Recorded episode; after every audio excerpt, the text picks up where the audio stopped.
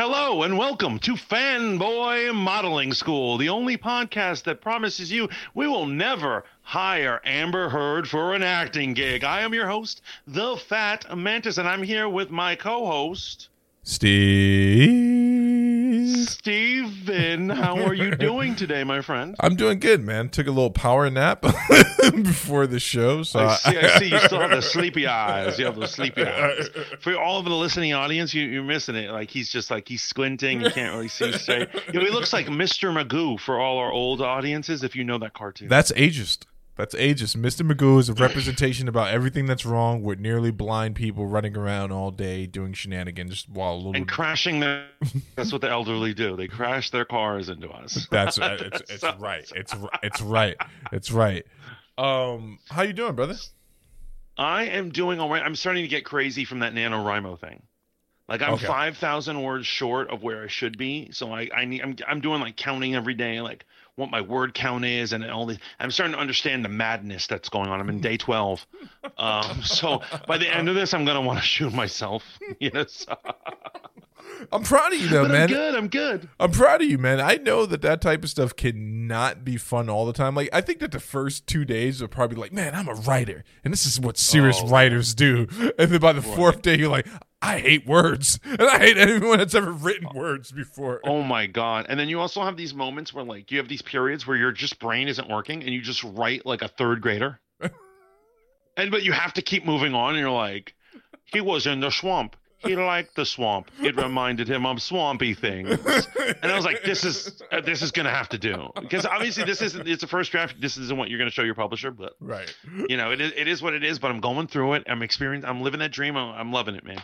That's you know that's what shorthand writing has always been my thing. You know, writing poetry, short stories, longer stuff. Like in my head, it sounds great. Like I have just great openings great depth to the characters, but when I put it to paper, it's like he was a man, and this man knew that evil existed. And I'm like, well, this is pure. but this is pure nonsense. well, I was saying, this sounds why, like a know, Zack Snyder film. uh, exactly. and people are into that nowadays. So you might have a novel coming up. Um, you know, people are really like into these kind of like simple, uh, dark, gritty, grim darkness yes, yes, going yes. on. But yo, my question is, how do people in the ancient world without computers edit a 400 page novel. You know what's crazy, man? To think about That's that. Crazy. To think about it, like Edgar Allan Poe, edit he edited probably most of his own writings, and we all know he was an illiterate syphilis having son of a bitch. So, right, and we love. So how stuff. did he do that? How did what he retyped every time, every time, every, single thing? He can't go back and switch it. Like for instance, I haven't named my characters yet. I named them descriptive things, mm-hmm. and there's word replace on word. Right. So when I'm done, I could be like so and so you know, take this word, replace it for the name George or whatever the hell it is, and it'll, it'll work out. But what did he do? You know what I mean? It's just like weird. It's weird. I mean, you know, he was committed to being an opium den. Actually, you know what's funny? Uh, I took a class once and uh, learned a lot about Poe in the class, man, and uh, it is amazing.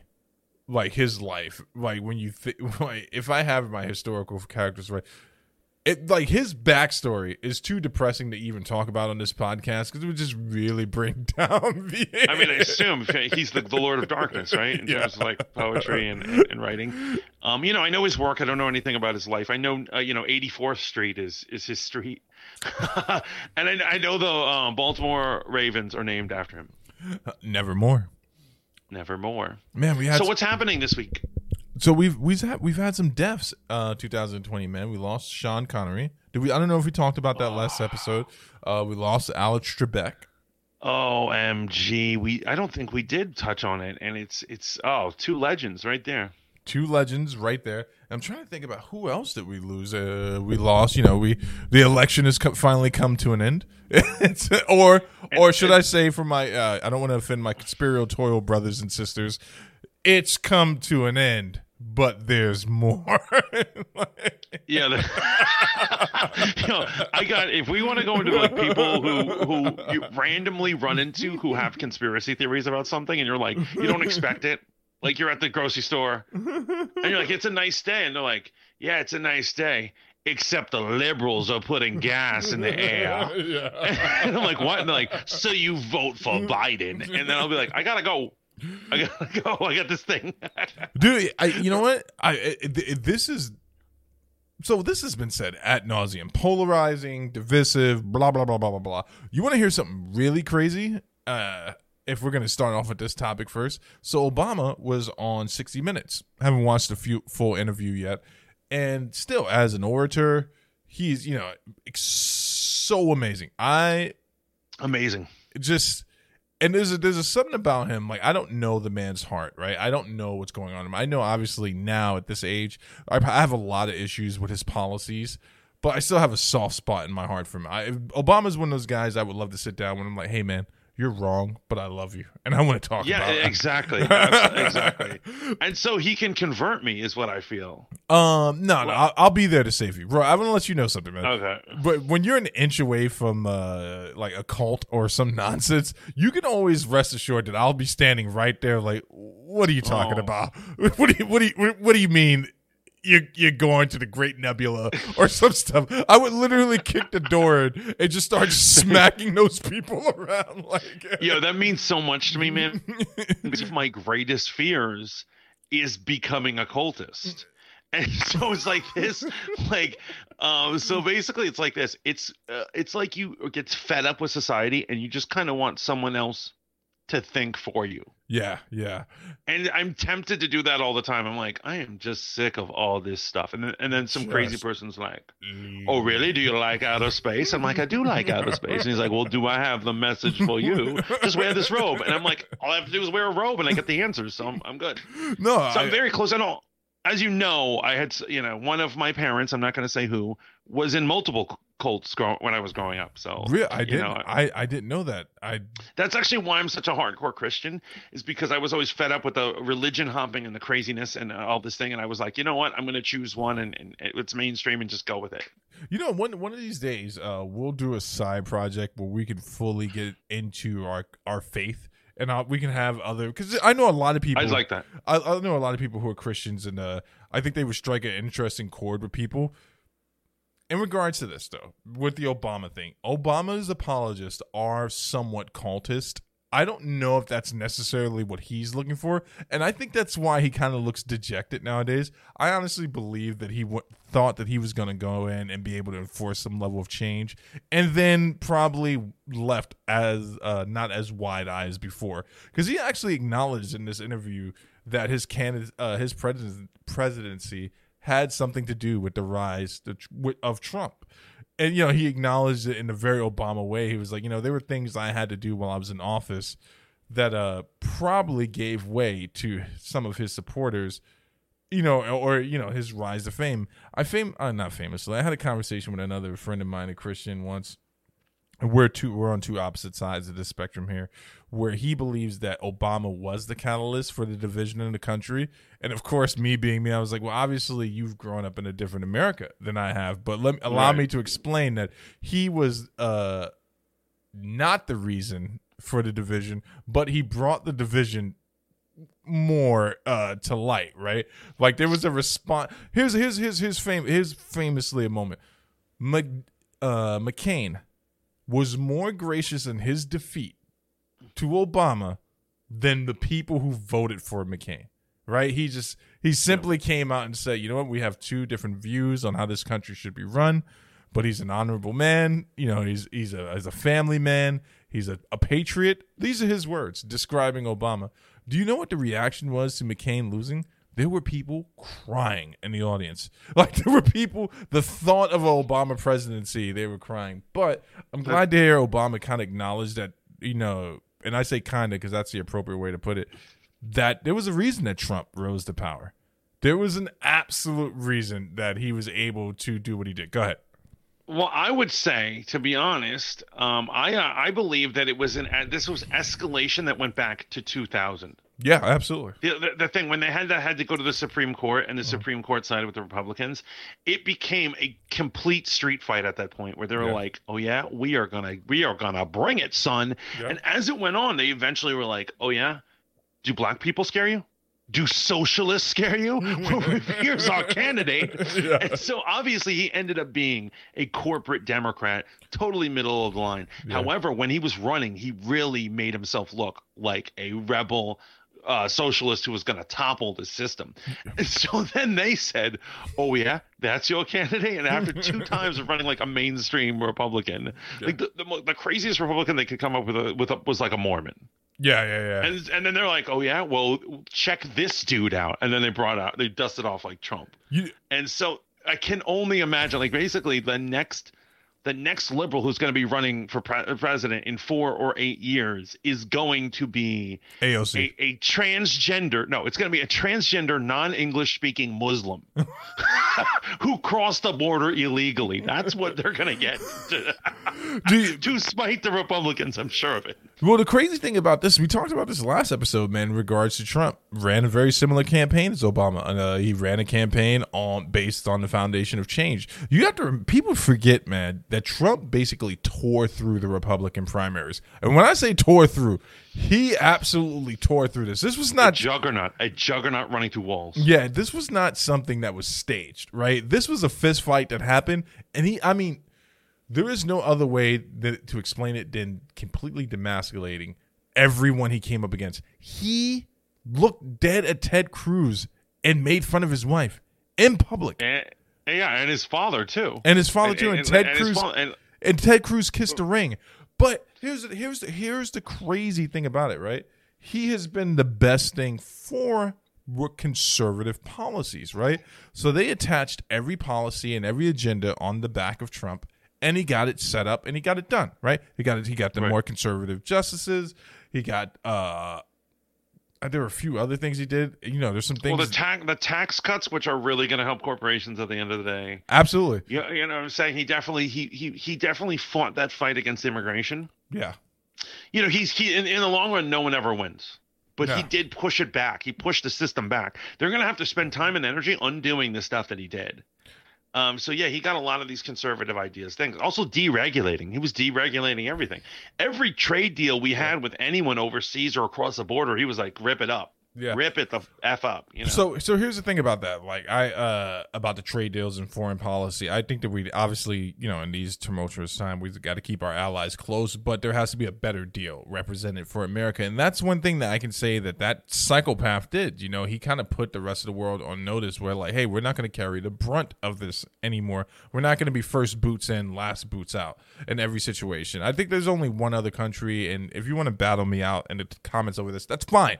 But just make sure you bring your facts with you. Besides England, first boots in, last boots out. Most money given, least money returned on these type of things. And this was something that Americans were looking for, but it's always to the polar extreme. I think that I would have been more content before we get into the actual topic of Trump. I would have been more yeah, because I would have been more content if we were able to give clear definitions. Obviously, I'm not a heartless bastard, but I understand that our system can't support itself the way that it's been going. So, if we're talking about immigration, let's be realistic.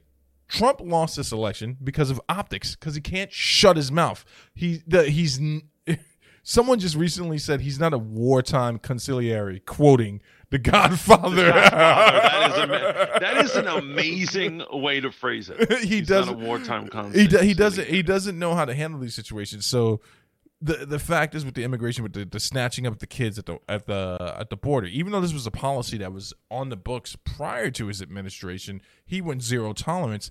Obviously, not the way you want to handle this, right? Obviously, you don't want to separate children from their parents, even if the law is being broken.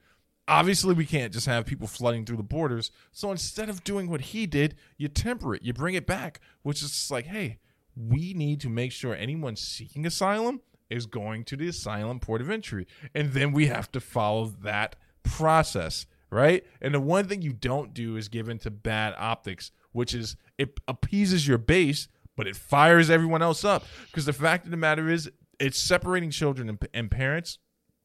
You're not going to be able to defend that. That's horrible. Yeah, Then- disgusting. Absolutely disgusting. and then you have a few other things come out. Like uh, it, it was, it's all bad optics. Like so, while that's happening, I don't know if you saw this. Famously, a picture uh, was released of a man and a small girl. Breaks my heart. They were trying to cross over the river, river to get across the border. And they both drowned and they washed up. And this, the the daughter was on the dad's back underneath his shirt. So it's optics, right? I know that this picture was put out there, released by you know certain interests to in, invoke a reaction, and it did it.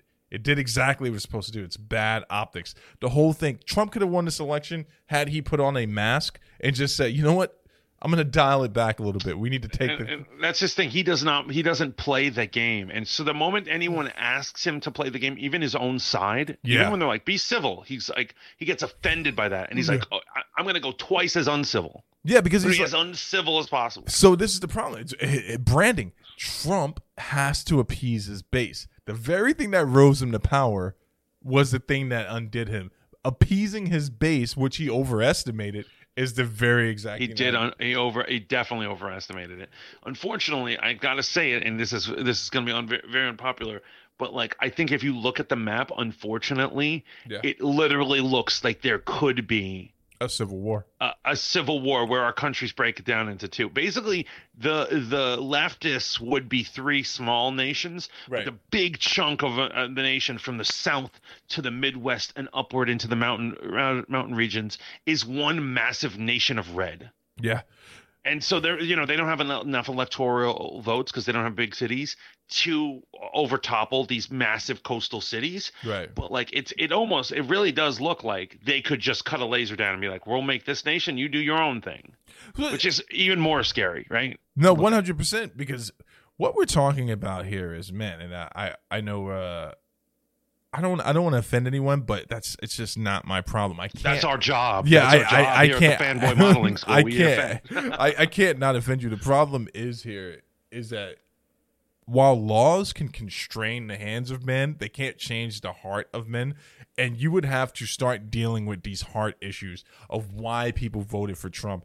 And when I say that uh, you have to reach across the aisle, I'm not talking. We're beyond the point of uh, you know the the peace offering here. We have to sit down and really start dealing with what is it that his base really wants, right? What, what do they want? you said by the way you said you set it up so well when you said that you can't change the heart of man that's basically the premise of every deep science fiction novel ever if you look at fahrenheit 451 1984 Yeah. you know what i mean uh, brave new world all these things the concept is that you know fascism or some sort of government tries to change the way you are but you can't change what a man is No, you can't change. Or- you can't change the nature of man, and it's and this is where uh, again, you know, me and Roy were talking about uh, doing something else to really address these address these kind of faith based, more uh, philosophical questions. But you can't. You constrain. While I do believe that laws restrain evil, at the end of the day, it is within the capacity of men to be evil. And I'm not calling Trump supporters evil. I most certainly can point out more evil things that I see on the left. But obviously, the fanaticism on the right is you know, it's coming to a head. Here's what I'm hoping happens in 2024 because Trump's going to run again. Rest assured. Mark my words. I don't know how good. he already made a PAC he made Yeah. he made a super PAC already yeah, I don't know for how well it's going to do, but he's probably. I don't know, and I don't know if this man is going to run, but it's a hope of mine. There's a man named Ben Sasse. If you don't know who he is, look it up. His economic policies are great. His race relation policies are great. His small government policies are great. In fact, he's also capable of stepping outside of the Republican Party, in my mind, and going like, "Hey, we need to look at this and what governs the country the best, and what is the best decision for the country." But I, I- don't think he's going to stand a chance against the rhetoric because that's not what people want. People aren't looking for the country to run well. They want it to run the way they want it to run. And that's where Trump appeals to his base, man. And that's where uh, AOC appeals to her base. Like, I can see the same thing can be said about That her. woman i got things to say about her on this podcast No, and, and it's crazy because she is essentially a kinder, gentler in her approach. Trump. Look at her last interview on CNN. Yes. Oh, they're the same person. They're the Yeah. same person. They're just on fighting for different sides. Yeah, like she literally said on it in her last interview at CNN, they asked her how can progressives work with you know Republicans to kind of like work across the aisle, and she's like, well, the goal is to win more seats in the House and Senate, so we don't have to make these deals. Now she's obviously a, an attr- she's a pretty woman. She has she has she's small in stature. Her cadence She's all right. like her her cadence makes her makes it easy for people to underestimate her but what she quite and i don't i don't underestimate her at all I It would know- take at least five beers on my part. like what she's literally saying is no I, would, deals I wouldn't mess with her sober. she's son she's literally saying no deals no deals. Right, absolutely. And you, you heard about the whole list thing, right? yes. That so Yes. basically she was like saying that we need to create a Trump. Well, first she said we need to make we need to archive. We need to quote unquote archive Mm. everyone who from lawyers to businesses to politicians who were who made life easy for Donald Trump so they can't they can't delete tweets or hide from what Yep. they did in the past. Okay. And someone tweeted back some group who's calling themselves the Trump accountability Oh yeah, yeah, yeah. like yeah, like yeah, list or something. They're like, we're making a list of all of them. All of them, all of them are going to be on our list. And so essentially, these people who claim to not be fascists Right. Um, are making lists of political enemies so they can blacklist them. Yeah. It's I, I mean, that's how it all starts with a list, man. Once you start, and yo, know, I got, I got a little in trouble on on on uh, on Twitter because I was so enraged by her tweet by that. That little interaction that I retweeted it, but I said, "Yo, this bleep is a friggin' Nazi." Facts. And so my own friends were like, "Yo, Roy, what's your problem with AOC? Everyone's protecting her like she's an angel. She attacks people. She she wants to get into the muck. She wants to get in the muck and have a bare knuckle fight with people. This is why she's exactly like Trump, man. Because it were basically, I was moved by Biden uh, by Biden's speech about like unification, and he's like, we all need to work together. We all. He's like, cool it, L- lower the temperature on each other. I'm totally into that. I love that. And here she is, literally the next day, saying the exact opposite. So And what it is, is I think we're all scared that a civil war or something is going to break out, and she is not helping.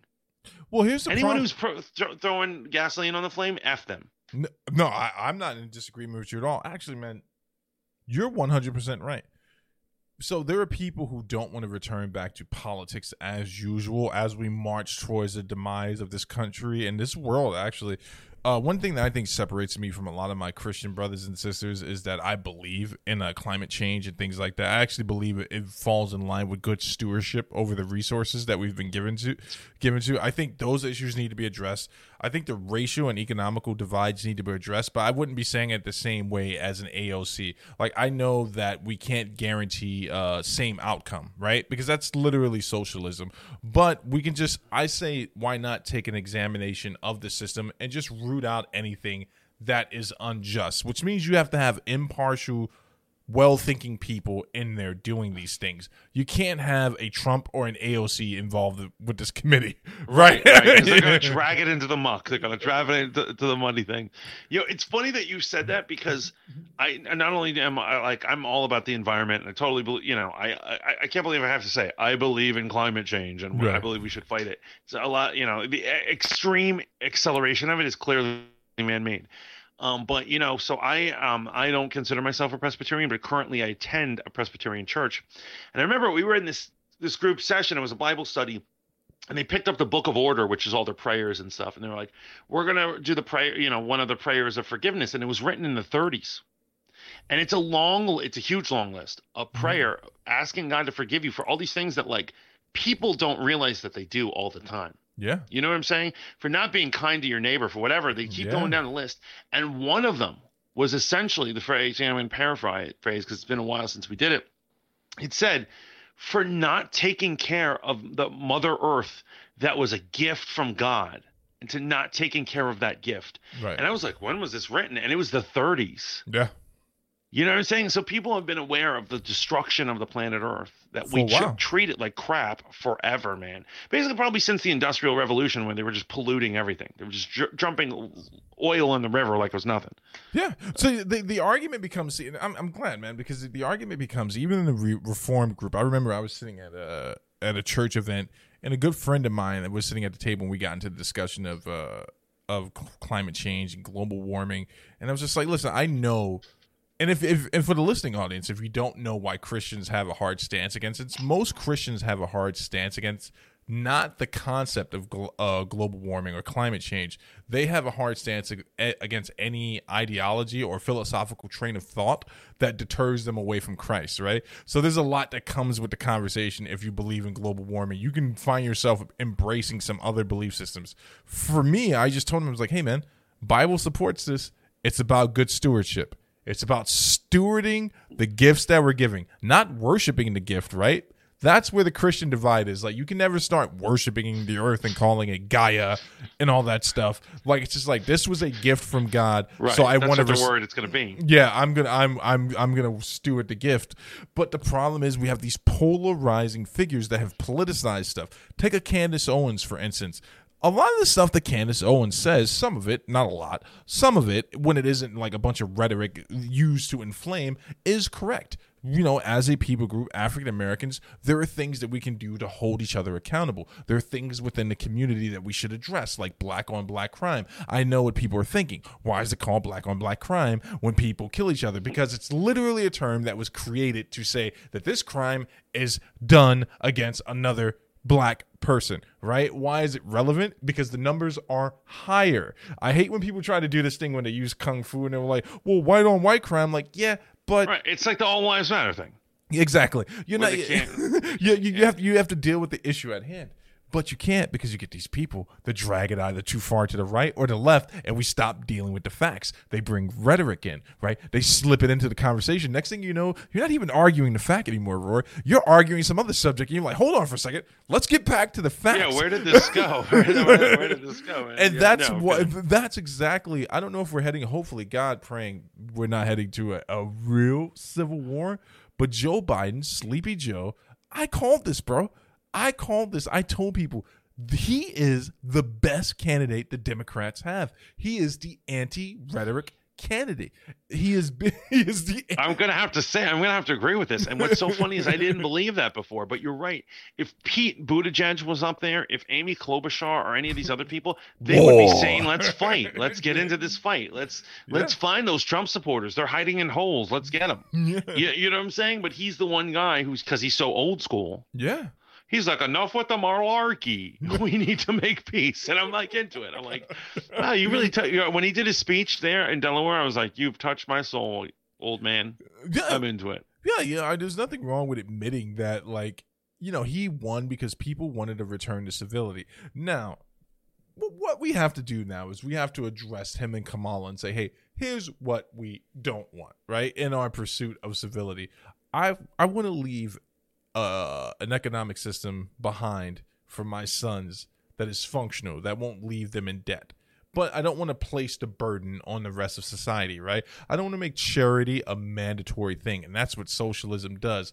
But unchecked capitalism, which a lot of people on the right don't really want to address. You ever want to start a funny argument amongst a bunch of conservatives? Just point out, you're like, but yeah, some bad things have happened because of capitalism, and then it's just, the whole room will turn against you because it's like the the unspoken sin. Exactly. I think a lot of people are thinking that we're preaching. We're here like this whole conversation is preaching. They're like, look at these two conservatives. We're not. We're moderates, man. Yeah, we don't believe in unfettered, Yeah. you know, laissez-faire capitalism, but we don't believe in straight up socialism, either. Yeah, yeah, yeah. You know what I'm saying? Like you have to do, you, you know, you have to have capitalism, but you have to put rules in capitalism and have socialism. Just don't let it c- control everything. Yeah, you have to. It's- it's you have to. You have to literally fight against the constraints of the, the the nature of man, and the nature of man, unchecked with capitalism, is that like I you know, I will consume, I will gain, I will capitalize at the expense of others. I will re- release the Snyder cut, and it'll be four hours long, and you.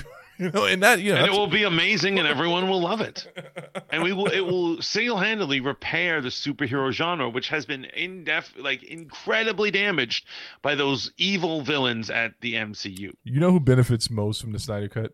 Kevin Feige. He's, he's like, even if it does good, even if does well, he's like, I'm gonna bring. he's he's an evil doer he has so many evil plans it's just insane man Yeah, listen, listen. Uh, last thing you gotta the- love him but I gotta love him. Last thing on the whole uh, Civil War thing, we're on the wrong side of this. Two moderate guys like us, right? We. oh both sides are gonna lynch us at the end of this oh yeah, it's like pick we're, we're not left enough or right enough so whoever wins the- pick, but, uh, yeah, pick a side or die is what's gonna happen.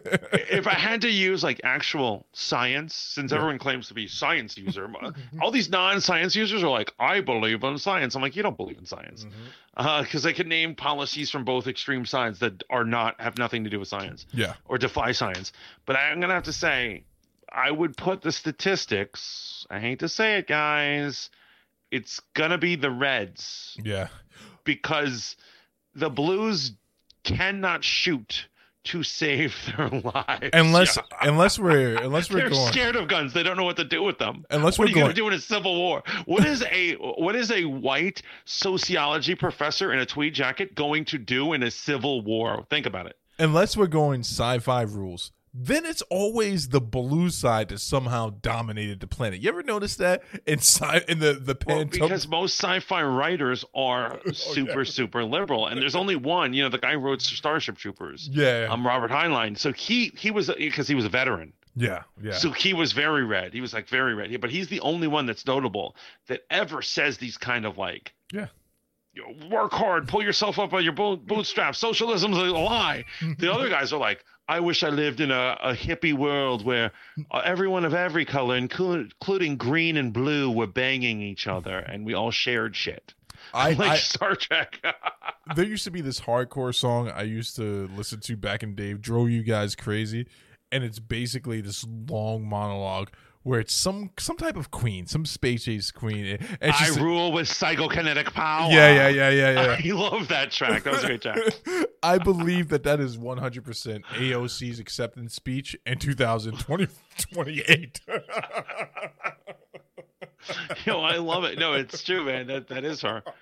Because oh, she's gonna look like uh, the villain from that forgotten movie Suicide Squad. Uh, what's the chick's name? Uh, oh, eh, well, Enchantress. Enchantress. that's the fake Enchantress. That's Yeah. the fake. Marvel is the real Enchantress. This is some garbage one. Um, but oh wow, no, it's gonna be crazy. It's gonna be crazy. But yo, to wrap, to, honestly, to wrap it up, yeah, guys, don't be pro Civil War. Let's end this stuff. Let's get along. Basically, if you're a liberal, I want you to go out there and get your homework is to give a hug to a Trump supporter. Trump supporter, I want you to go to someone who might seem to be a liberal. Maybe they have rainbow flag.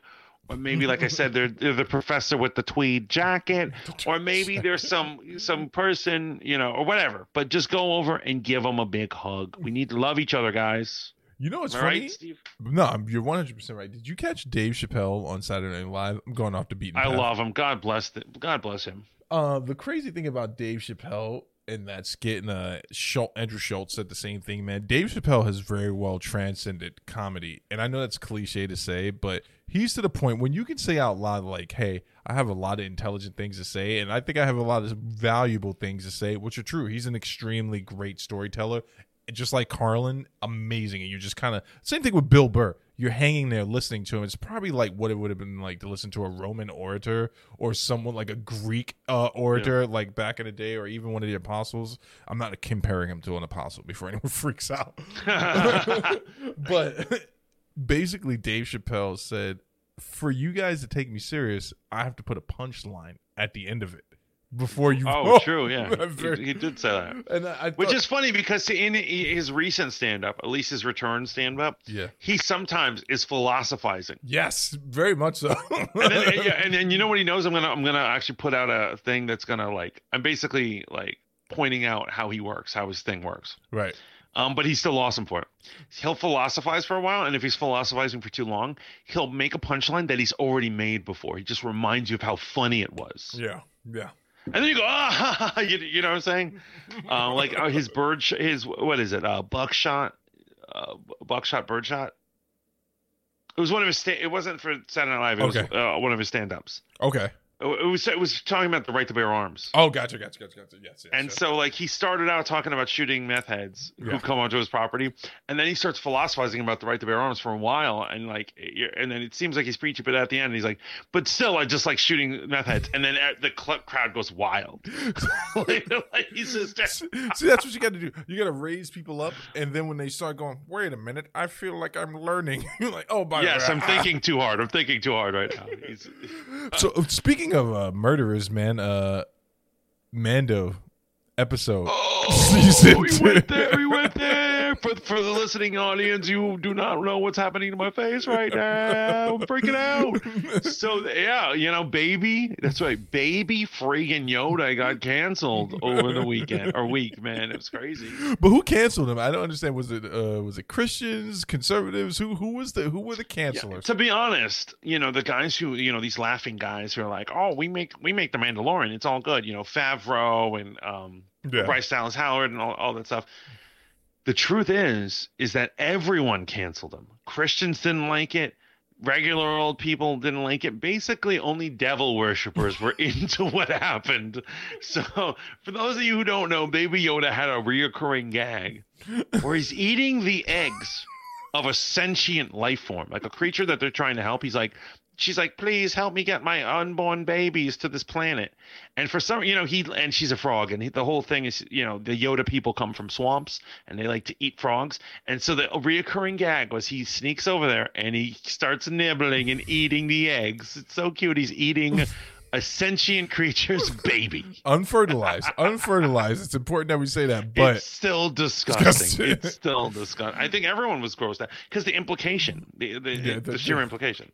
dude, it's crazy because when I was watching the episode, first of all, to all you content creators, if if we can wax philosophical for, for a second, for all you content creators that uh that don't understand the way storytelling goes and, and this style of storytelling, so obviously Mandalorian doesn't follow a linear line of storytelling. It is very much like a spaghetti western series, like a bunch of movies that Yeah, every end- episode's a one-off. yeah, at, but at the end, it kind of all makes sense. At the end, we saw that with season one. Here's what I can't stand, and uh, I'm gonna refer to this YouTuber as YouTuber X, as you have said before. Okay. Let me take a deep breath here. Because you love YouTuber X, and you would never say anything bad about this person. I would never say anything bad about anyone. But here's the thing, Uh-huh. man. I didn't have a problem with the episode itself, right? I actually enjoyed it. It had some very alien esque uh, vibes to it when they were, you know, running away. Followed some, followed the actually followed the the format of a sci-fi movie quite closely. Yo, that end action sequence that went on for a while. That was amazing. amazing, That was amazing. amazing. Great episode. Um, my only critique was the baby Yoda eating the eggs, only because it's like not only did it happen one time too many too often, but it also gives birth to this whole weird internet conspiracy theory that he's going to be like a Sith Lord. Look, man, we need to start silencing people, man. Like, and I'm not talking about silencing people their right to talk, but Like like, AOC. No, yeah. AOC. No, I mean like we need to refute bad ideas in public, and I just think it was a poor plot mechanism. It was kind of funny the first time he did it, but I knew that this was going to be a reoccurring thing. Now let's get on to the canceling, right? I'm not canceling Baby Yoda. Let me tell you why I'm not Ah. canceling. I'm not canceling Hold Baby on. Yoda. I'm not canceling Baby Yoda. I grew up in a time where we read the Iliad. And if you've never read the Iliad before, then this is why you're probably overly sensitive to things that are going on in your life right now. There is so many things and that story alone, right? That Right.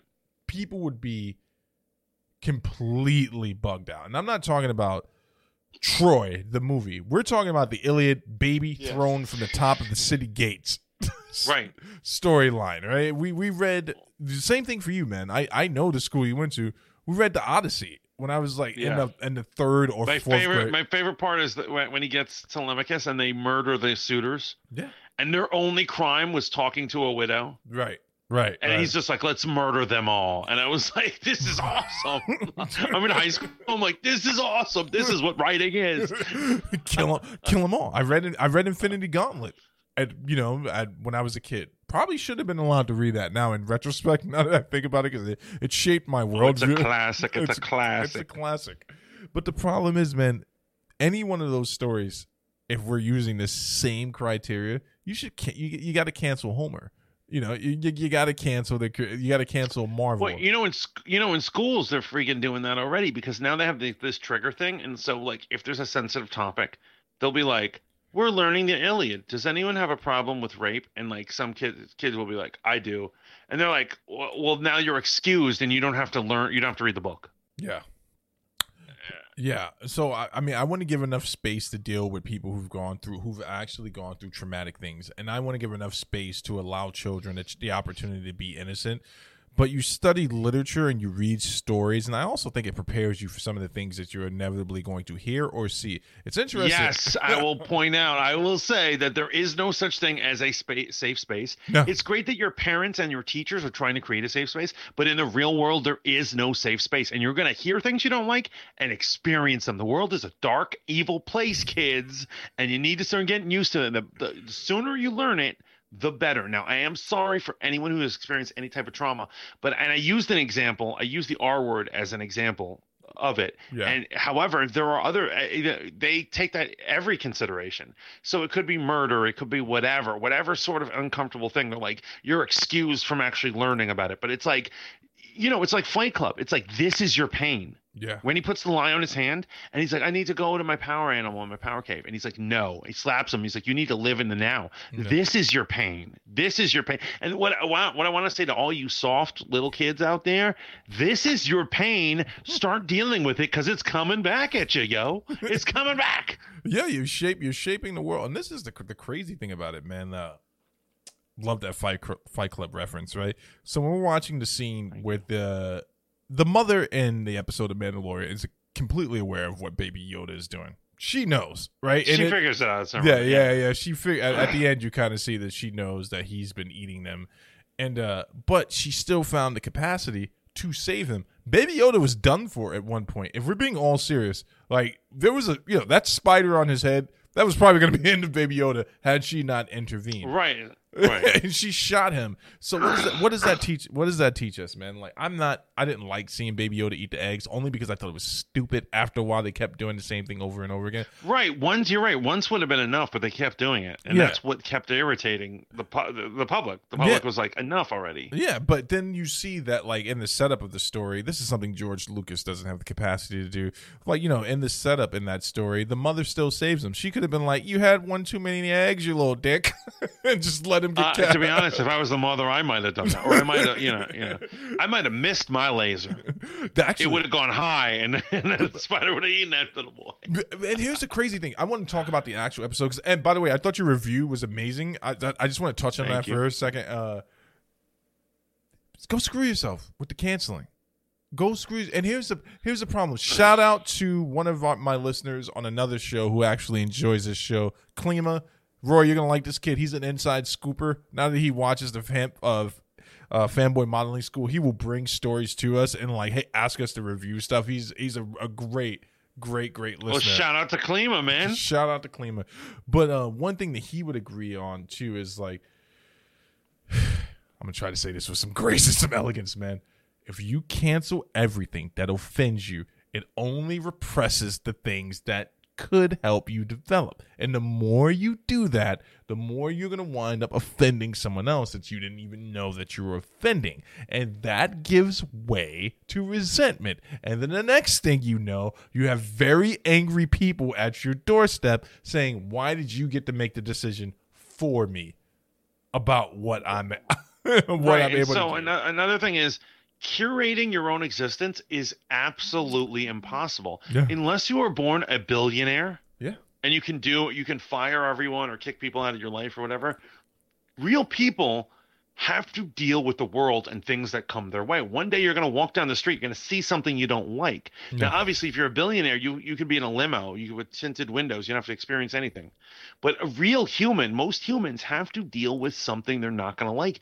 And you're not getting anything out of curating Yeah. the things you don't like. And actually you know to be honest there there is an argument that maybe you should be exposed to things you don't like Yeah, and at the same so you- tougher all- skin kind of thing and all you cancel MFers, your your your inconsistency showing because most of you people love the Game of Thrones, and most of you people had nothing to say about the incest that was taking place over and over. None of you had anything to say about the child murder that was going on in Game of Thrones. We watched two little boys get burned alive because they were they were presented to be two other kids. Saw one doofy kid who just ran in a straight line get shot with an arrow. No one said one thing Yo, but it. do you know what they did try to cancel Game of Thrones on? Do you do you remember what this is? No, what they tried to do. At. And so this is my favorite thing because one of the okay, so do you remember when Sansa got married to Ramsay?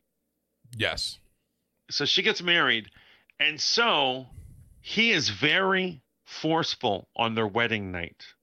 Which one? So the episode the episode ends. oh, Ramsay. Ramsay. Uh, Yeah, Ramsay. yeah, so yeah. he's the new. She wants to get back as the. She wants to be the lady of Winterfell because her his family conquered them, her old castle, right. and so they get married. And so um, that night, he, she's like trying to have romantic sex with him, and he turns around, and he cuts her out of her dress, and he just bends her over and like he's just being savage about it and and you know he calls his manservant in and the manservant's like standing there watching and you it's true it's like traumatic it's it's like Yeah, horrible Absolutely. and out of all the crazy crazy things that have given me nightmares in game of thrones that is the thing the internet decides to cancel Game of Thrones on, and they're like, "You've gone too far. You've gone," to... and I'm like, "There has been endless rape and murder and destruction and pillaging throughout this entire series." yeah, It was like in season five when that happened. What is going on with you people? That, that that's the problem. It's an inconsistency issue. So from the gate, man. Actually, I'm gonna say something right now. I'll never, ever, ever watch Game of Thrones again for multiple reasons. One, because the ride, the first ride was good enough. I would, if I go back and watch it the second time, I'm just gonna poke holes and all the things I did enjoy. I'll tell you what people didn't have a problem with: the red wedding, right? Right. Yo, that is so horrific. Spoilers for a show that's like a decade old. Yo, when they stab the crap out of a pregnant woman's stomach, that literally, get, I was like, I was gonna throw up. I was like, that is horrible to see. No, no one had a problem, and it's like you you get to pick and choose what's horrific. And I, I know different things impact people differently, but screw it, man. Baby Yoda cannot be canceled. You know why? Because you idiots are gonna tune in again anyway, right? Just like I had a problem. With, I'm gonna watch the next episode. I was disgusted by a baby Yoda, but I plan on watching first thing in the morning. I'm gonna wake up, turn it on, and eat breakfast. I probably won't even go to sleep. I'll just I'll just stay up until the premiere goes on, like that way I don't have to deal with it the rest of my day. Um, now let's now because it'll keep me up watching Baby Yoda kill other babies. let's talk let's talk about the actual episode man masterful masterful. Yeah i don't think people can really handle what's happening in this show right? Some people are like it was another throwaway episode. I'm like you just literally enjoyed the first episode so how can this be another throwaway episode? First season had episodes that were standalone and i thought even though they had they didn't advance the greater plot but they did actually. Every part of it at the end actually advanced the plot. I thought this was amazing dude. Again, like I thought it was more uh, lone wolf and the cub type scenario. You know, more Western style, small uh, innocent traveler trying to get to. And the next thing I know, when the actual spider popped out, and again, Baby Yoda up to Baby Yoda's shenanigans, eating things. Which, like, when the actual spider started coming out, man, I was like, wow. There was a moment. Well, you obviously you know they're not going to die, but it's like, man, this is I did feel tense though. Yeah, even though you tense. know, no, and that's what a good scene is. Is Yeah. when you know a character who can't die, you're Yeah. still scared for them. yeah, and it's And an- the way the spiders kept nipping at them as as he runs, yes. I was like, they're gonna get you any second, bro. and you actually, you know what? You're watching the Mandalorian. I'm sorry, man. We're going by the the standards of comic books and just you know lore in general, hero lore. You're watching him go from the lone wolf to a hero. Roy, follow me here, bro. There was a moment there when Mando's fighting, and I was like, oh man, this is like the precursor to hero stuff. Like he is literally, if it was just him, he would have taken an honorable death or fleed, right? But he's fighting not just to protect Baby Yoda. He's fighting to protect this woman too, right? He could have left her. He could have left her there to die because of her own m- maneuvers. But he, Well, so th- go for it. there is an argument that he might be too nice, and so here's the whole thing: he already knows where the Mandalorians are, and he has a jetpack. He could have taken Baby Yoda and flown away and let those spiders eat her. Yeah, but that's the why frog we're. lady, and then later on just ta taken off in the ship. But that's why we're watching him become a hero. Right, but he decided to stick with her. Yep. Really, the only reason he stayed in that situation, i i the way I see it, I was like, why didn't he just fly off? As soon as they got out of the cave, I would have grabbed Ba- Baby Yoda and been like, peace. Didn't work out. Sorry. Dude, not only know? does he not do that, he picks up the eggs for her, and she can actually move a bit quicker than him and Baby Yoda. She's leaping. Yeah, she's yeah, leaping. and like so, it's like we get to watch the hero development of him. I don't think he's being too nice at all. I think he's introducing something, and I want to hear your side of this. But this is not aimed at you, Roy. This is aimed at all the man. I don't want to say soy boys, but this is aimed at all you internet weirdos out there that would say something like that. soy boys. that would say something like he's being too nice. That's the point, man. The point Right, he's is learning to be a hero. yeah, we're learning. There would have been a time that he would ditch the frog woman, but, But- now Baby Yoda has made him soft, which will make him a good a good man. He's yeah, gonna be he's gonna is die a hero. this is the way. There's some. It's introducing some of you. I got money on the fact that he will die at the end of the series. oh, he's the, he's a dead man. He will die doing something heroic. I promise you. Getting he'll be pushing Baby Yoda up into the spaceship Yeah. to his own kind, and then he's like, oh, and he'll die for him. This is actually uh wait, I want to hear your thoughts before because I've been talking. I want to hear what you think. What do you think about the development of Mandalorian, man, in this episode?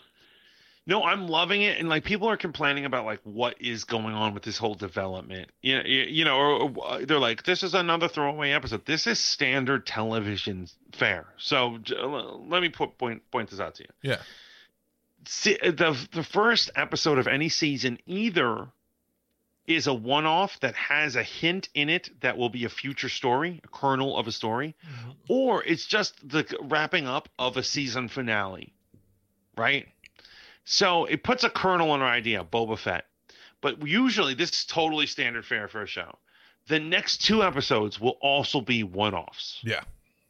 Then by episode four, they go back to the original storyline that was in episode one. Right. So I'm willing to bet that tom- uh, this week's is going to be another one-off, and then you know they'll continue the main storyline ne- the next week, I think so. I, I, and that's fine. That you know that's fine. That's what they do.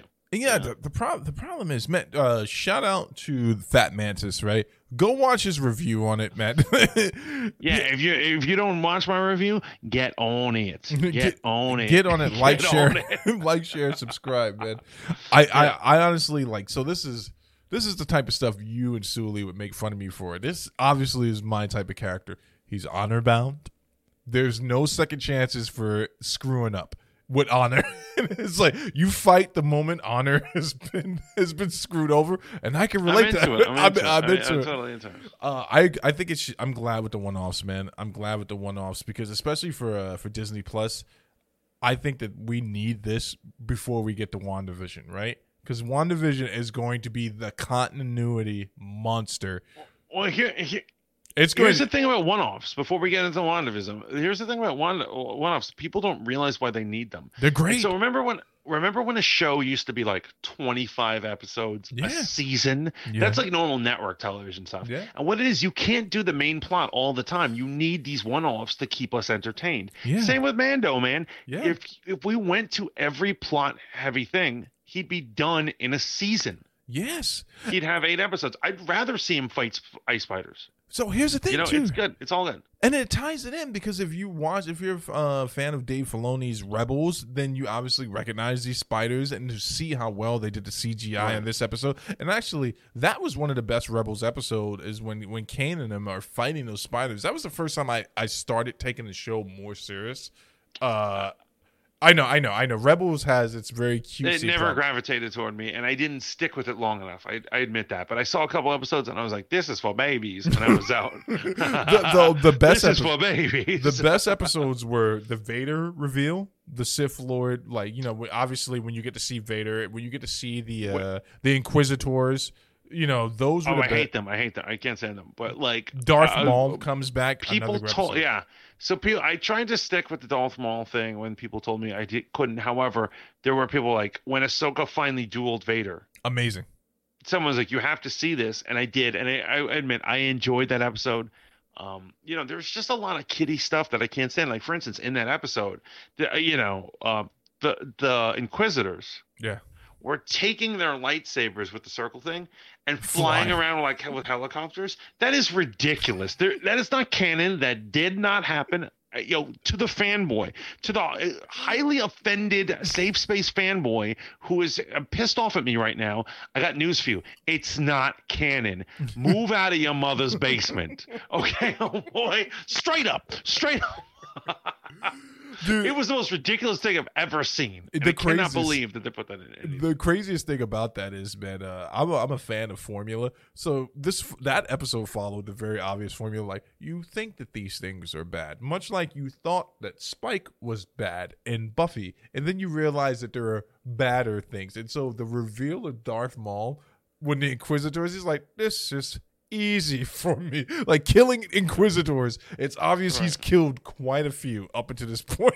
like they've come after him, and it's amazing that he just he murks them. He was like, "Yeah, no, let me show you what evil really looks like. right, right, right, right. I mean, they're jokers. They're jokers, but like the, their lightsabers were totally absurd, and their whole thing was Well, they're, they're and- just barely higher than Padawans. I've done a lot of research on the Inquisitors, Yeah. and the Grand Inquisitor and the I think her name's the second sister from Fallen Order.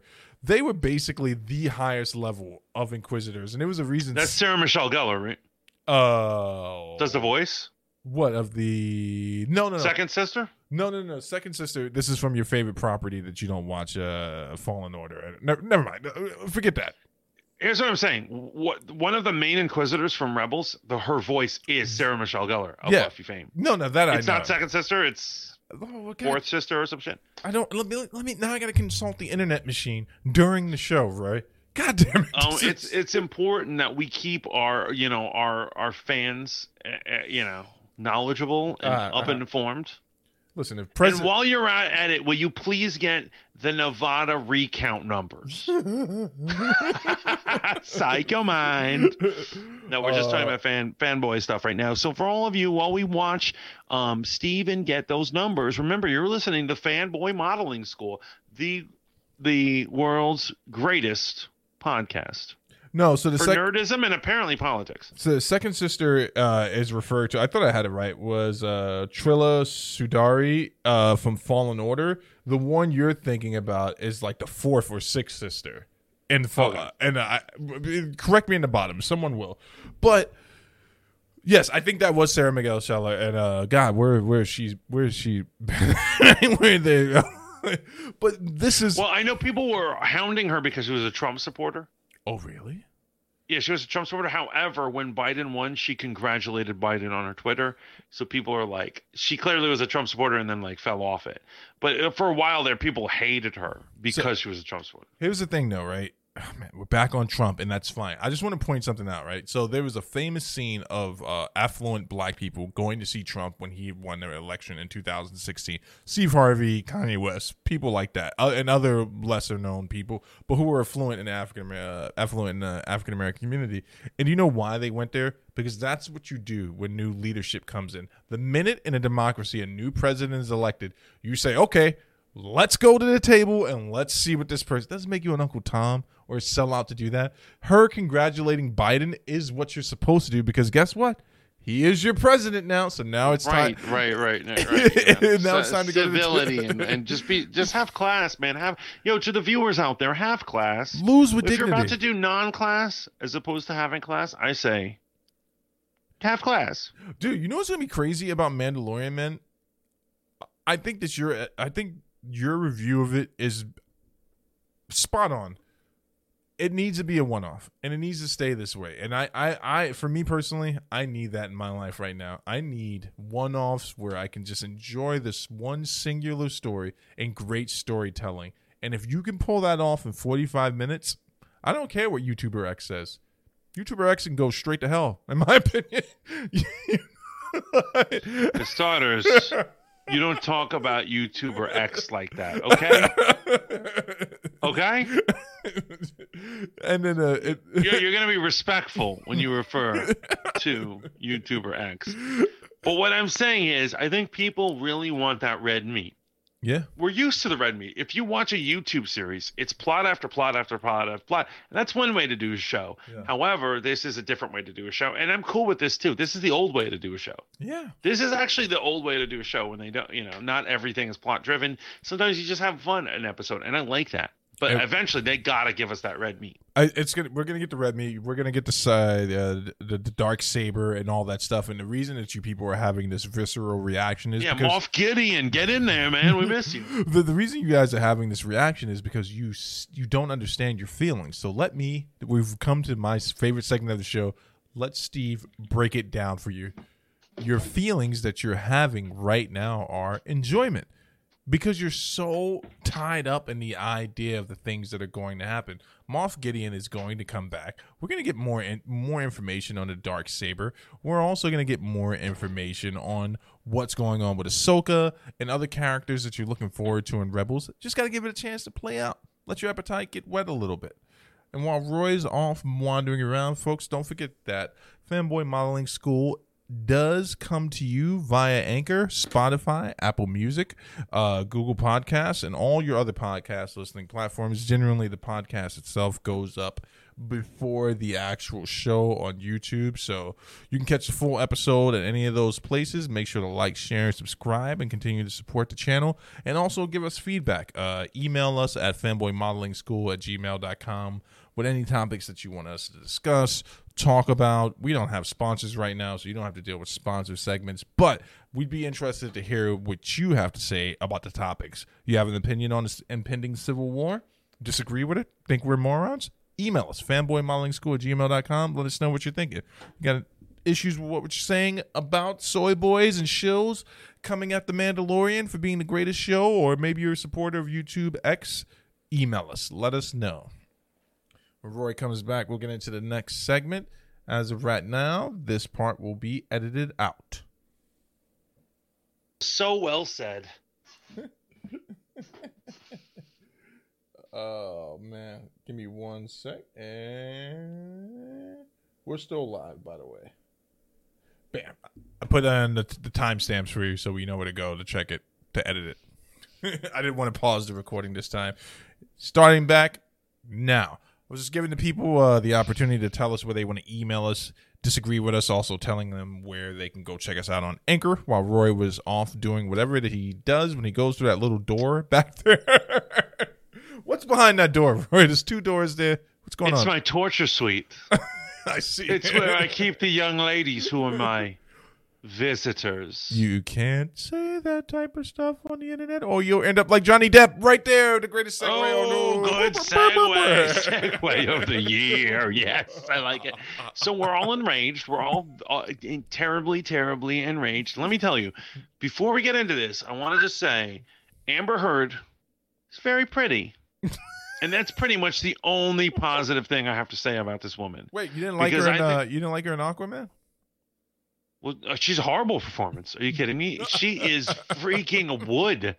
She is she is literally a mannequin trying to trying to learn English while on camera. What about She the, goes she goes, "We are here in a mystical city." Yeah. like and like uh, everyone's saying, just stay pretty. Just stay pretty. Okay, can you just stay pretty? Um, she's garbage. She's a garbage garbage eating person, and she has proven it recently by everything that went down with Johnny Depp. Man, uh, I think we're all very pissed at what's going on. We need to talk about this. Okay.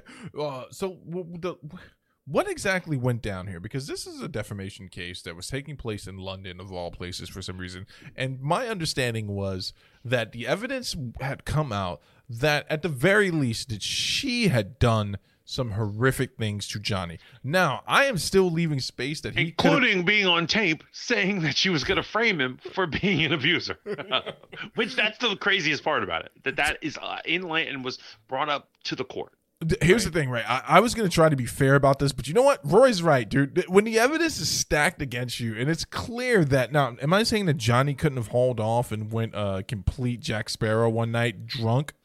It's possible, but we don't have any evidence of that. What we do have evidence of is her saying that she was the one that was physically abusive. We have evidence of her admitting to pooing on his bed with her friend and thinking it was funny. We have evidence of her. Cut- ca- I can't believe that that happened. I didn't realize that when I was when I was when I was popping off of the mouth. I was like, "This is my opinion. This is my opinion." And you told me she did that. I said, "What?" yo, that. Oh my god. Yo, if someone, you might he might have lost his temper from that, man. She took a deuce in his bed. It- For With the viewers who are not understanding what's going on, with her with his friend, and uh, you know, I mean, maybe you're into that. I'm very much not into that. Just record for the record, uh, people. Um, for the ladies out there, if you if you're thinking I'm into poo stuff, uh, you know, I'm sure you'll find someone nice on the internet. Okay, Cupid. There's a lot of those people there.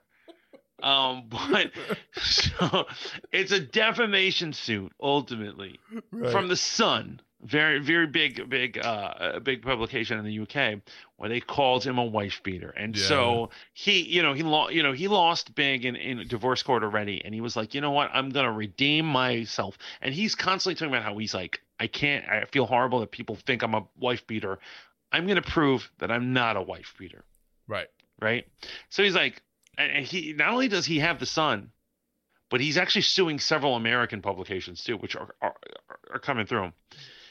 And so everything comes to light during this thing. We find out, you know, she was a liar. She's on tape.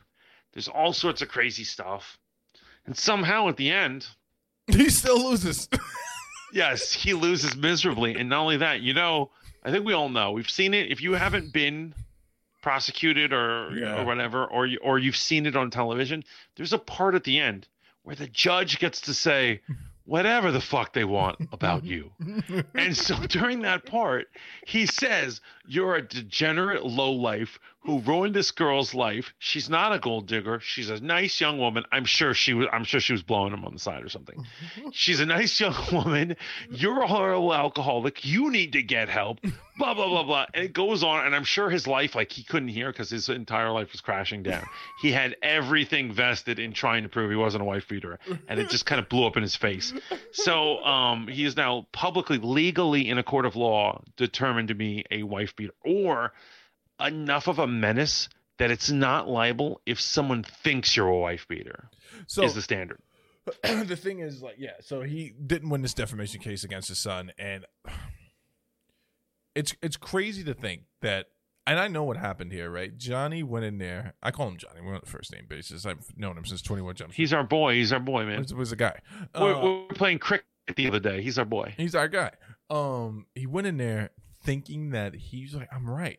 I am right, and I am innocent. I will be vindicated. I will be That's what he vindicated. but what he forgot was, welcome to our latest segment. Not in 2020, Johnny. You don't Not know. in 2020, man. Not in 2020. you don't. You don't get vindication for this. So essentially, what this means, but this this kind of hurts the, the the. I don't want to say the Me Too movement. Once again, if you're not dealing with the facts of this, and again, I'm going to leave space for Johnny Depp to be a dick. I'm going to leave space, but if you're not dealing with the facts, you're a dick too. Like we're all just gonna brush under the rug, whether he recorded this stuff or not. That she is admitting this. I'm not some crazy, friggin' far right stand that's just like women are, are evil and the Me Too movement is here to take our penises. No, in this instance, like we got all the evidence we need. Dude, I, I don't know how he kept it together in front of the judge. I mean, I know how he kept it together. No one wants to get tackled by the you know the guards at the courthouse. But in my head, I was like, I probably would have been like, you know what, Your Honor, S- screw you.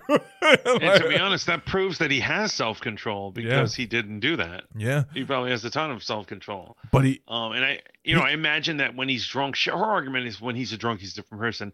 Uh, you know, I, you know, Yeah, I, on, I think, you know, He's so there are there are little weird. violent drunks, Yeah. and there are pathetic drunks. yeah yeah and they just become sad, and they're like, "My life could have been better. Let me tell you about it." You're like, "Please don't," and they just keep going on and on. That's probably Johnny Depp. That's what his other girlfriends all said he was about. yeah. But um, so he didn't pop off, he didn't flip out, and it's 2020, like you said. And he lost. So it gets worse. Yeah, it keeps getting worse. The, Hey. go. Do you want to say it or you want me to say it? I'll, want to say it. Go for it. So, although they are contractually obligated to fulfill his role, so you have to understand that in the business, when you are as powerful as someone like Johnny Depp or J.K. Rowling, for example, Yeah. people can't break out of contracts with you. It No. is harder for them to break out of contract. Usually, they signed a contract where you have the edge.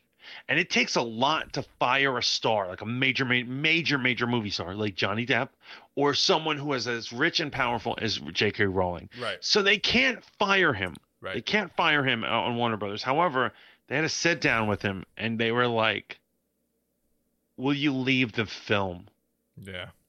And so he's like, and to be a good sport, he said yes. However, I want to point out, he they told him they'd give him two thirds of his salary, No. All. which is no, I think because I think he was supposed to get fifteen and he's getting ten.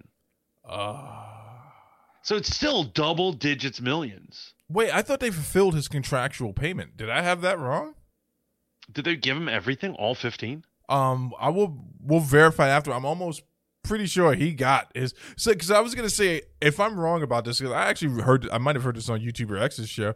But um, here's the thing: Johnny Depp, J.K. Rowland's, Dave Chappelle, they have what you call No, let me push the contract back to you, Power, which is exactly. like usually the Johnny studio definitely does. the studio slides it to the table and like this is what you're getting, kid, and then these three people can go, no, this is what I'm getting. In fact, so uh, you know, I, I, I heard two thirds, but we'll see. But still, that is still even if It's it's, quite a ten bit of money. that's a ton. That's quite a bit of money. You know, he gets this. He gets this amount, and he gets to walk away. And then he wrote a nice letter to his fans. He put it on his Instagram, and it was like I. And he says that he's still going to continue fight to prove that he's not a woman beater. And I say, man, just. Just fucking hide or something. Just take your money, go hide for a little, for a couple years, and then come back. I disagree. I think Johnny should continue to fight. Only because he's innocent and only because he has the money and only because he's in the twilight of his career anyway. There aren't that many interesting roles left for him. I think that this is actually a good out because that Fantastic Beast property sucks all of It it. sucks. Even Harry Potter fans are not into it. Yeah, it sucks all Yeah, of it. yeah. But I think he should take it to the box and not let this go. You know what, Roy? I, I'm going to admit something on here that I don't want you to start admitting stuff either. I have once been wrongly charged, and I took the deal. And now that me taking the deal affects me, impacts me negatively whenever I do an interview. for the rest of your life. right? Yes, yes, 100%. No, let me just be frank. In my youth, I've done horrible things. I've been the villain in so many stories. But this one thing, I actually was not the villain. And it's the, The one, one, time you were innocent. The one time you were innocent. and it's also the one time I was actually prosecuted. Of all the things I've done, it's actually the one time when they caught me. And I was like, eh, you know what? I'll do anything to get out of this situation right now. You want me to sign some paperwork? I didn't know. See, and this is where the court of law, like sometimes the systemic racism thing, I take everything with a grain of salt and we measure it out case by case. But they told me I was pleading down to one charge, which was a misdemeanor. I didn't know I I I'd actually on paper pled to a straight up felony. Wait, they did you like that? They- They're they- able to do that? Did one one hundred percent they did me like that. One hundred percent. So I think Johnny, don't take the deal, bro.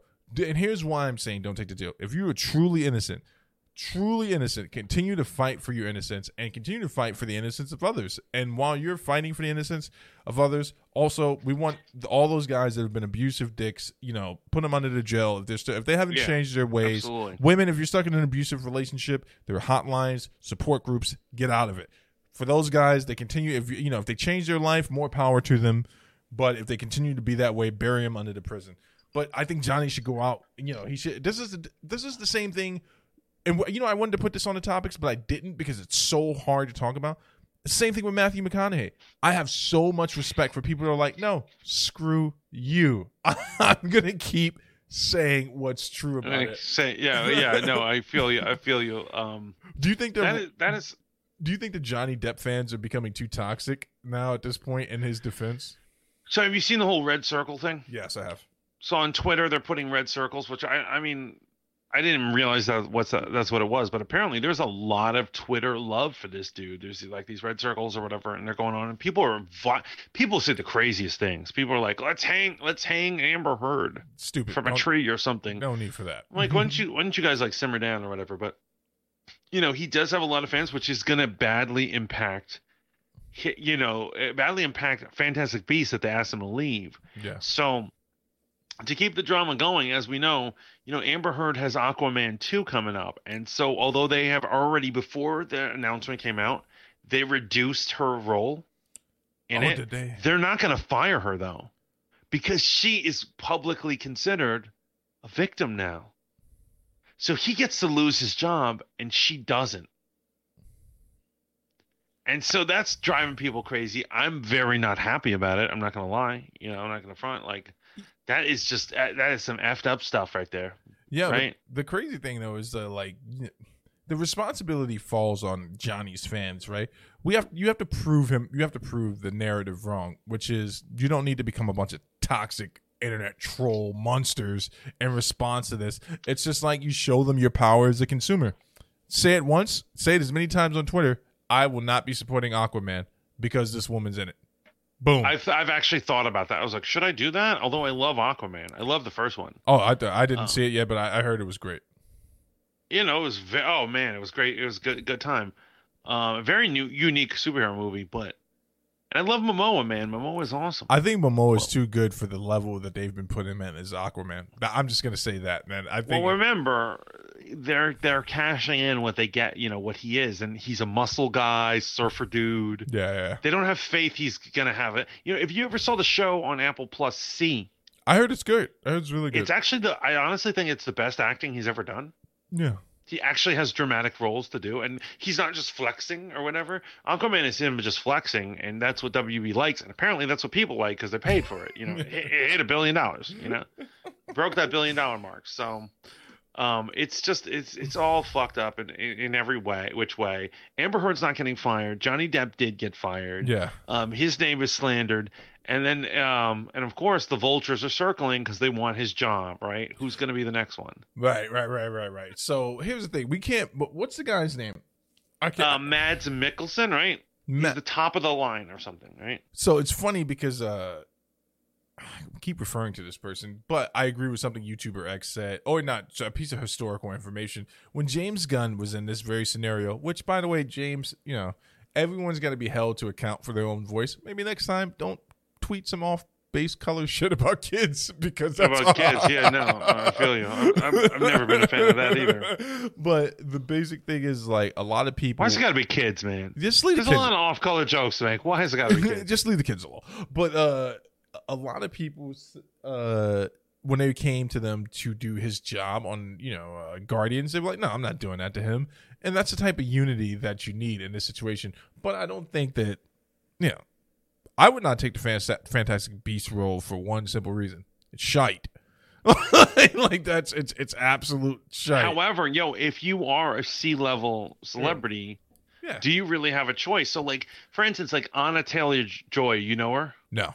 She played Magik in New Mutants. She was also in uh, uh, the Queen's Gambit recently. Right, right, She's right. a model turned actress, right? Okay. Beautiful, good actress, decent, decent actress. I really hope she's doing a thing. So anyway, she's gonna be in the Furiosa movie, The what? um, from uh, Mad Max. You saw okay. Mad Max yeah, yeah, yeah. Fury Road. The you know Charlize Theron. And however, for that movie, they want you know they wanted to make a spinoff for her character, but they said you're too old to Charlize Theron, who's freaking beautiful. She's the second most beautiful woman on the planet, in my opinion. So they said you're too old, and they cast Anna Anya Taylor Joy, and everyone is like, people are like, "What's your problem? Why are you doing this?" And I'm like saying, she's a low level actress. She has no choice but to say yes. If Warner Brothers says we want to make a movie with you starring in it, how could she possibly say no? No, it's, Right? It's, it's true. And I, uh, like, if if someone came up, to, I'm not an actor, but if someone was like, "Do you want to take Johnny Depp's role?" The answer is yes. it's not a no. It's never a no. So everyone, I love it that like it's kind of like this concept of selling out. Everyone's Yeah. always like, "Why are you selling out? You shouldn't sell out or whatever." Sometimes when you're poor, you need money. See, the answer isn't, "Well, I need integrity. I'll just keep eating spam every night." F that. I want to get paid for my craft, bro ham. you know what's crazy? The the mere thought that Charlie Theron is too old.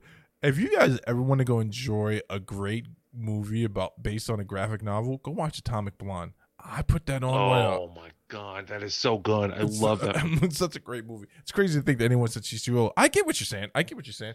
I just don't. Um, say the guy's name again. It's not that I don't like him. I just I have a hard time with names. Mads Nicholson. Yeah, especially names like that.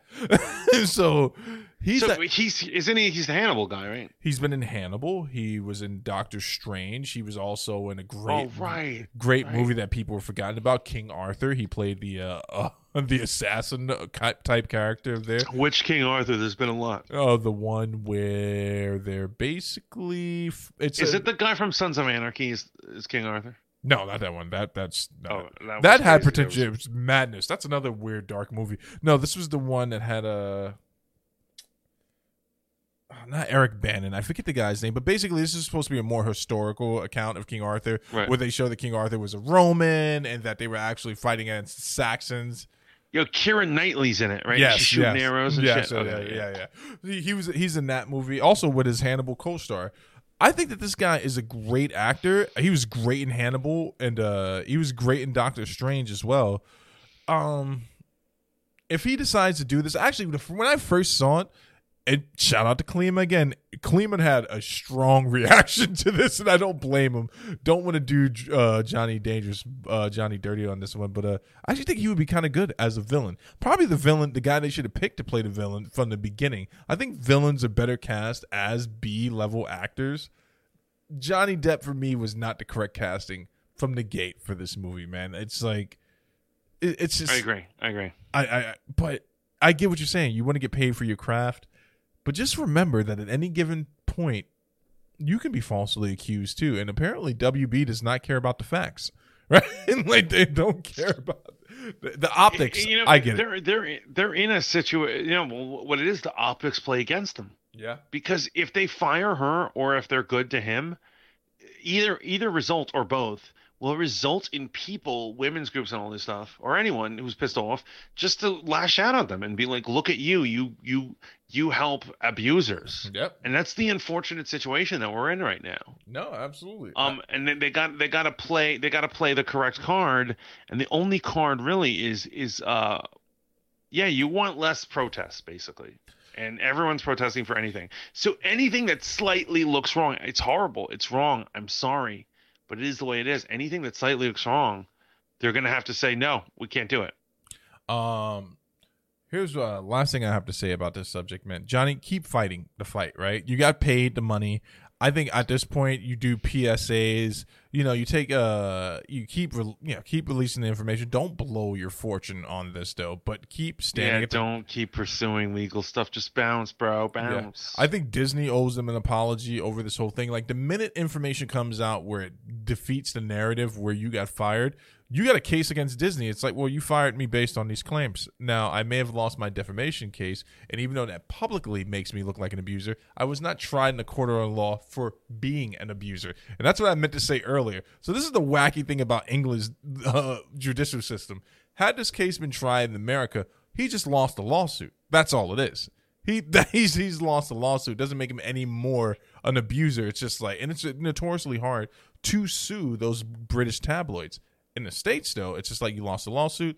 Evidence still, you know, shows that you know she had. You know, it's just a false accusation. Had this been an actual criminal proceeding, and he had lost it, where like he was on trial for being abusive, I would have lost my shit on his on Oh his on his Yeah. behalf because that judge was clearly biased, and I don't know how it works in, in in England, man, but I know that when that stuff happens here in the states. It's like the same way when the abuser gets away with it. I'm extremely upset for the woman. Like when you're looking at it, and it's like, yeah, this guy's a dick. Yeah, you know what I'm saying? Like he, yeah, he's a, he's a, Yeah, definitely, yeah, he's definitely. a dick. I'm like, I'm, I'm mad for the woman. I'm mad for Johnny in this situation. Well, I'll say this. I will say this that I have a theory about the judge. Okay, So I believe that he was doing at the end. I believe that he was doing the tough love thing to Johnny. oh, to get him That he, straight.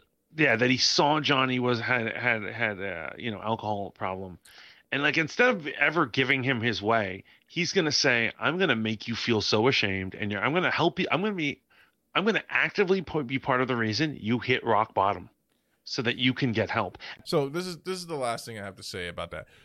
If you're a B actor, I get it. I'm not to hold you to the same standard that you know directors who have power who are being approached by the MCU to take James Gunn's position. I get that, but here's the thing, right, man? Uh, about Fantastic Beast, I think this guy, my guy from Hannibal, would be a better villain. But this property sucks, so I would say no based on that alone. I would. I mean, the money's great, but even though I think he could bring a different dimension to it, it's just, it just uh, it sucks, man. I know you guys are big Harry Potter fans on your side of the world, Roy. I just watched the whole thing with my wife recently, and I was like, today's the day, man. Uh, today's the day where I become a Harry Potter fan. I'm gonna finally understand the things I didn't understand when I was on drugs and drunk all the time. And when I watched it all through, I was like, this is completely pointless. I wasted hours of my life. I hate this franchise. so I would probably leave Fantastic Beasts alone based on that alone. I mean, it's not. You know, I love Rowling and all and stuff, but these last two movies have been like whatever. And so I saw them, and I can't tell you what even happened in them. They're that forgettable and that's just kind of lame. And like, you know, if there is intricacy to like its storyline, it, it is lost on me, and I think it's lost on a lot of people. And I don't think I don't think it's I don't think it's doing box office like No. great numbers. No, no, no, no. So he might, might he, they might have done him a favor by getting rid of him. exactly. God works in 'Cause he- mysterious ways. And you know what? He could because he's like an actor. he could really channel this or pivot to doing like movies about like guys falsely accused or whatever or alcoholics or whatever and he could get some real art out of this yeah. And he could later on have credit to complain about WB firing him for no reason Oh yeah, there's a wrongful. Well, because he got paid, he can't file wrongful. But uh, first of all, Johnny needs to address the drinking issue, right? I'm not here to tell anyone who needs to be sober or how sober you need to be. But if there's an issue, address the issue before that issue takes your life. That's my official stance on it. So, you know, screw Fantastic Beast, man. That's not the MCU. Now, if I was fired from an MCU job over some nonsense like this, speaking of which, uh, Chadwick Boseman, like Terrence How no like Terrence Howard for a second yeah, Terrence Howard, the original original War Machine yeah. I mean he just honestly, he just asked for. I thought that whole thing was he asked for more money, and they were like, "No, that's not happening." no no they wanted to pay him less Ah. that his contract originally said. That like so the whole idea was they were like we need to increase Robert Downey Jr.'s pay. We need to lower yours. And he was like, "F this, I'm out." yeah, And look look at all the movies he's missed out, all the opportunities. And uh, to be honest, uh, you know, Don Cheadle's a nice guy, but Terrence Howard was way better. but here's the thing: did War he Machine. did he really miss an opportunity? Because War Machine, because of the whole contractual thing they had going on with Universal or whoever it was, that they had to change his name to Iron Patriot, and and that wasn't for a plot. There was an actual suit going on. They had to change his name from War Machine. I mean, here's what I'm saying. Right. At the end of the day, it's true. He didn't get to, he didn't get his own part. He didn't Yeah. get he didn't fly up or whatever. However, Yeah. just having here's what it is. These these kind of franchises create this concept where you have steady work. Yeah. Even if if even it's cameo, they're like you're in five minutes of the movie. Fine, that's great. That is a guaranteed five minutes, so you can go do other things. Yeah. But it is work. It is constantly work. Yeah. Yeah. And I, I feel like it's messed up that he missed out on that constant work Oh. that cameo at end end game that he should have. But you know what, man? He got Empire, and that he got paid well on Empire. oh yeah, no. Got- oh, and- Empire's great. Empire's great. I mean, I stopped watching it after a while. It was but in nonsense concept, it's amazing. it was not nonsense after a while. You know what's crazy though, man, is uh if I got fired from an MCU job, right? Like some of that good MCU movie, I'd be really upset. I just found out something that I don't know why it hurts me a little bit. Chadwick Boseman's estate, more money than I have in my bank account, only five hundred thousand dollars. And now the whole thing is getting ready to start with his wife and uh, the family, and it breaks my heart to think that that's going to happen. And one five hundred five hundred thousand. Chadwick only had five hundred thousand dollars. Yeah. Why? I don't think he. Uh, I don't think the contract was as fat as we all think it was for Black Panther.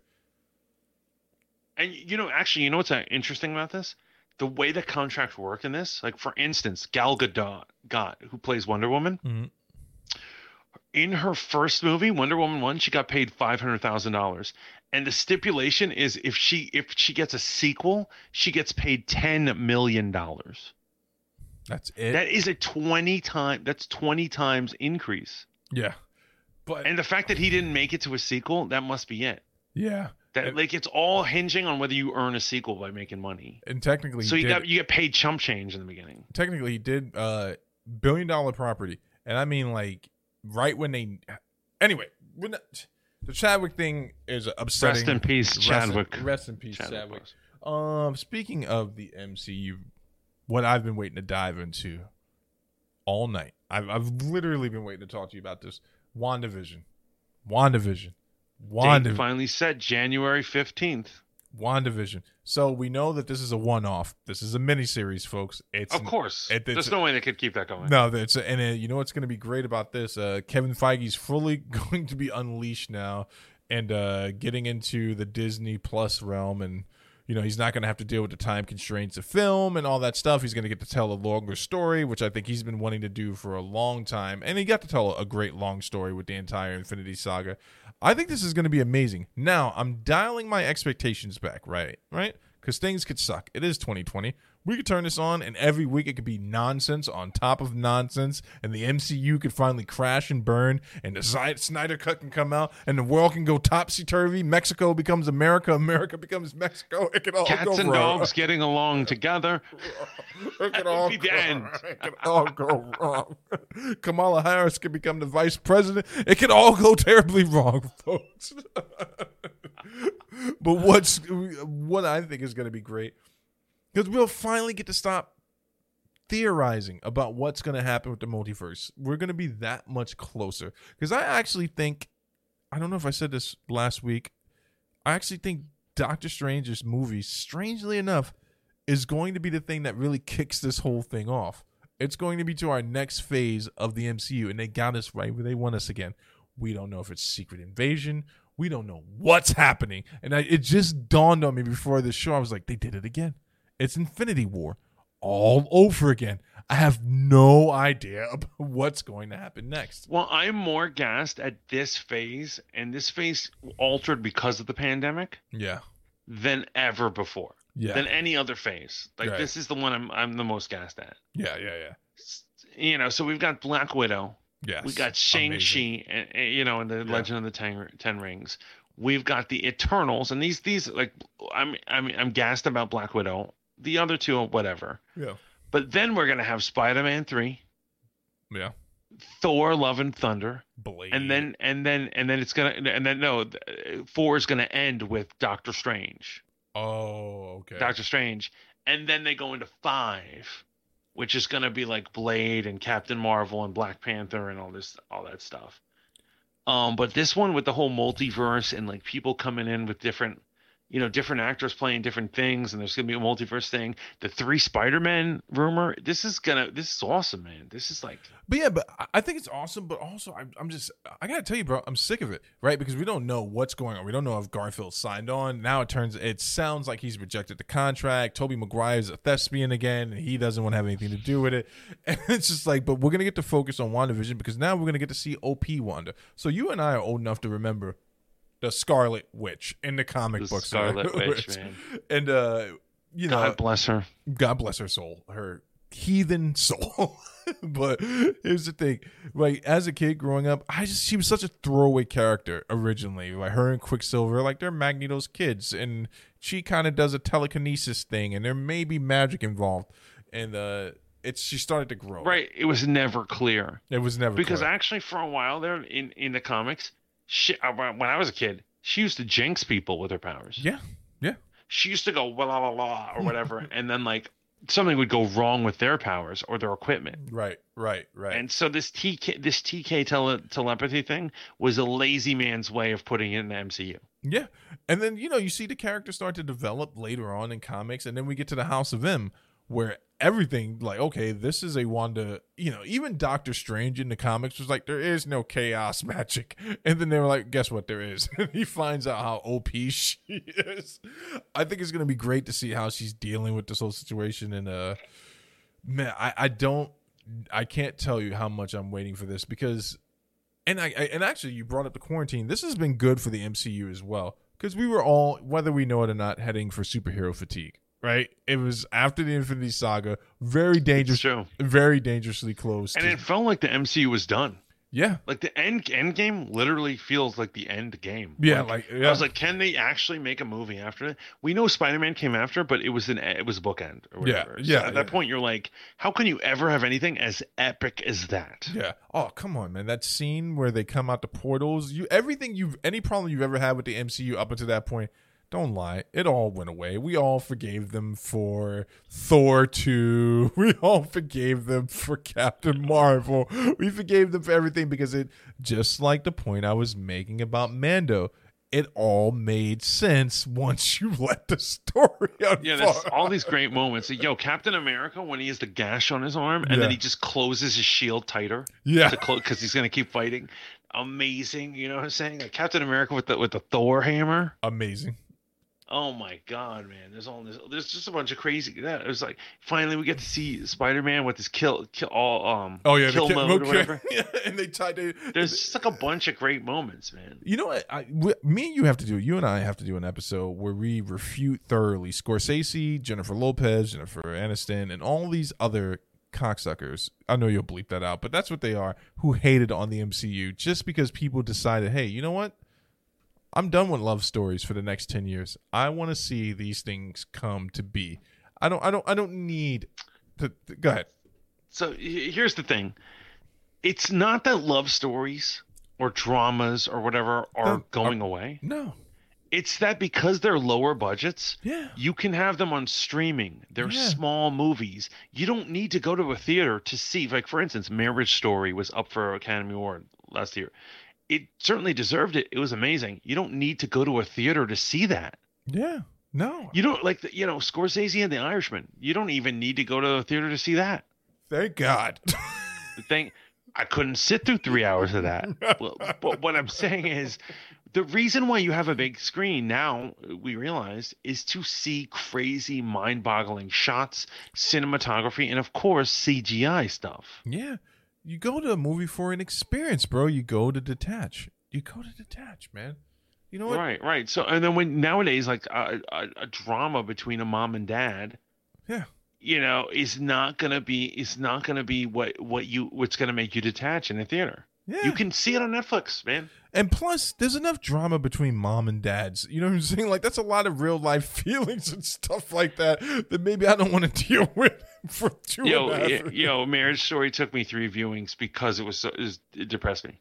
I, I I don't do it. I simply at this point, with everything going on in the world, there's enough realism in my own life. I don't need to watch it on the screen. There's some things I'll catch if I've like enjoyed the director, but six episodes. We got a release date. We know that they're stuck in some weird part. Talking about WandaVision, we know that they're stuck in some weird reality that she's created. Uh, I don't know how that's going to play out. The sitcom element is great. I'm not as hung up on that as other people are, and I, I, that's okay if you enjoy that aspect. Again, for me, this is just another opportunity to see where they're going to go because now I think they have to make a decision. Right? We have to look at our mistakes in the past, and we have to say how do we improve upon them. We can never make another Thor two. They can never. And I say this like if I was in the boardroom meeting and I was standing next to Feige, like if I was even just a, a notch a, above him, like this can never happen again. I cannot emphasize this. Your fans will. No, we will. They may not stick around for another. We stuck around after Thor two. Don't get wrong, but I'm trying to think of like Age of Ultron. We, we we can't stick around. We can't make the mistakes that the DC ex- whatever that shit's called over there. We can't make those mistakes, right? It's it's got to be polished, and I think it's gonna with more centralized control. I think it's gonna be great.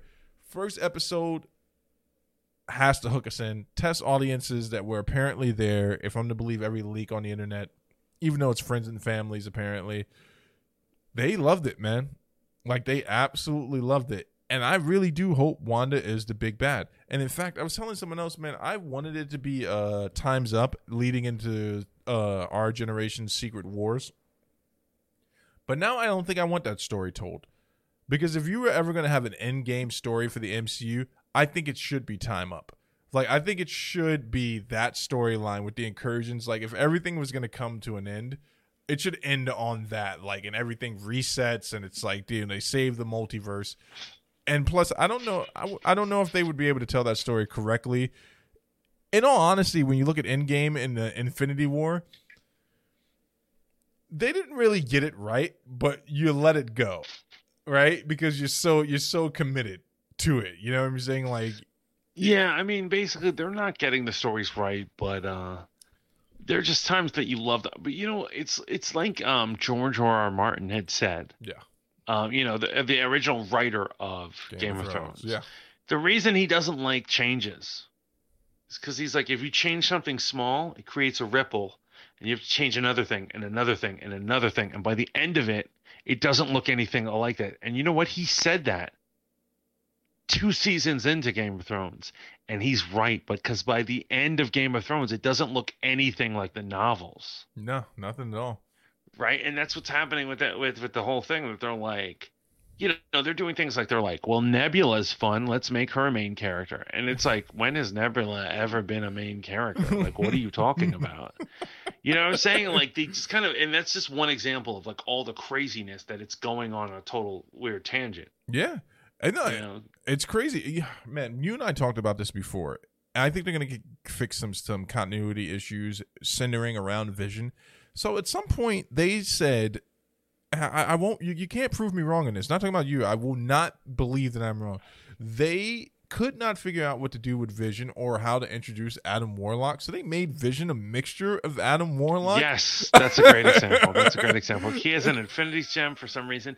For some reason, like it makes logic sense that he would have the Soul Gem and not the Mind Gem, but they gave him the Mind Gem. And I'm like, no, he's a robot. He needs a soul. soul. Give him a Soul Soul Gem. Gem. What, what is wrong with you? And you're right. He has very char- various characteristics of both Adam Warlock and him, so he's kind of there. yeah, yeah. It, it's and strange. it's and and like what's gonna happen? You know, in Guardians of the Galaxy three, they have a Adam Warlock. What is his place? What does he do in this thing?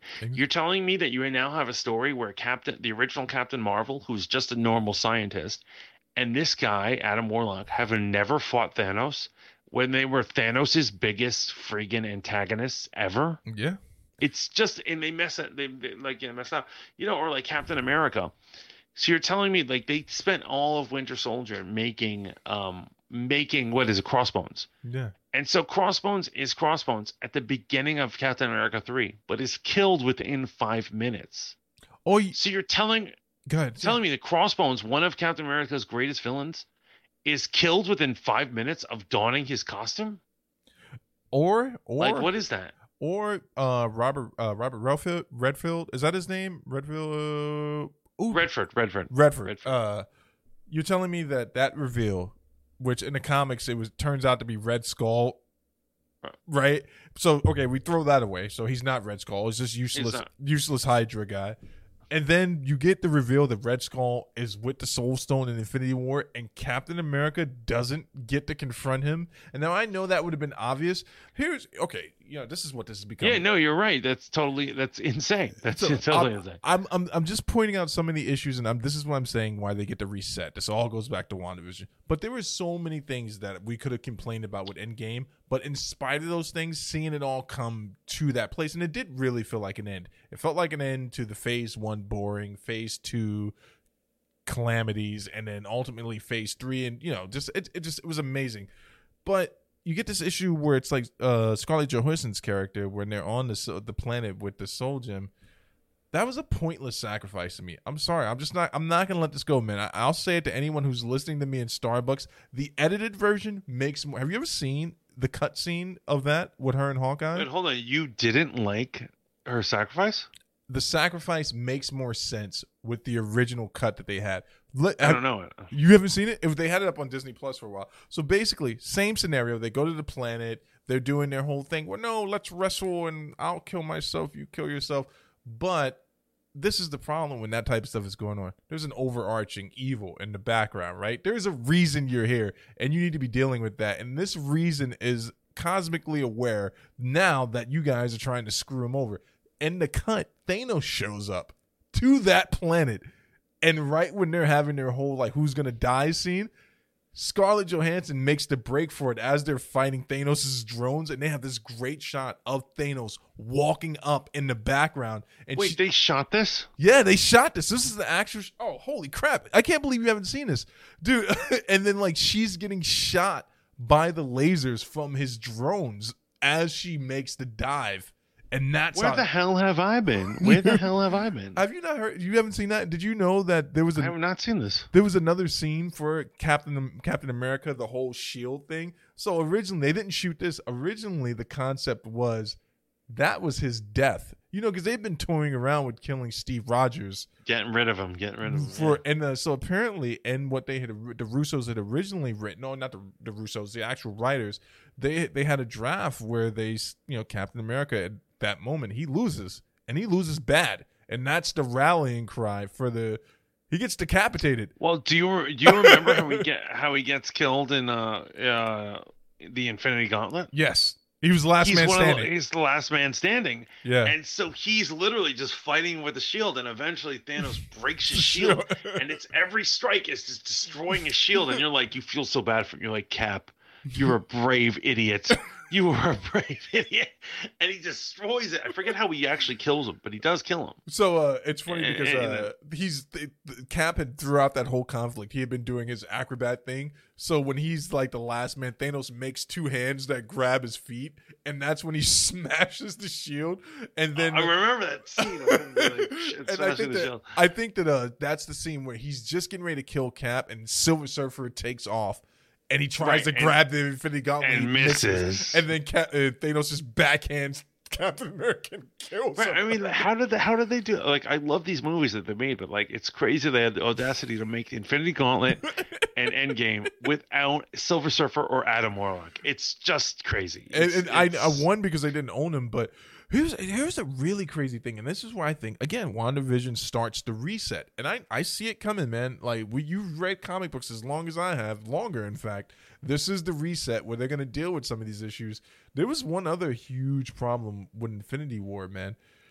Um, the Infinity War movie itself, the conflict happens so quickly and it was just it like it just it all it just pops off and i know they had to do that because like we've been building up to this forever but it just pops off so quick and we don't even really get a chance to appreciate thanos because they just didn't utilize him correctly in the previous phases like and that's just my opinion. So i think wandavision if if wanda is going to be the big bad we're going to see hints of that throughout this show and when we get there it's going to be rogue one reveal. Like good like her moment where she finally turns if she is the big bad is going to be amazing. It's I, I think it's going to be epic i think it's going to be a It'll obviously be at the end, but like, yeah. you know, in the meantime, like, I do really like what they're doing with the whole sitcoms. yeah. Like they're mimicking sitcoms each episode and they're going through it.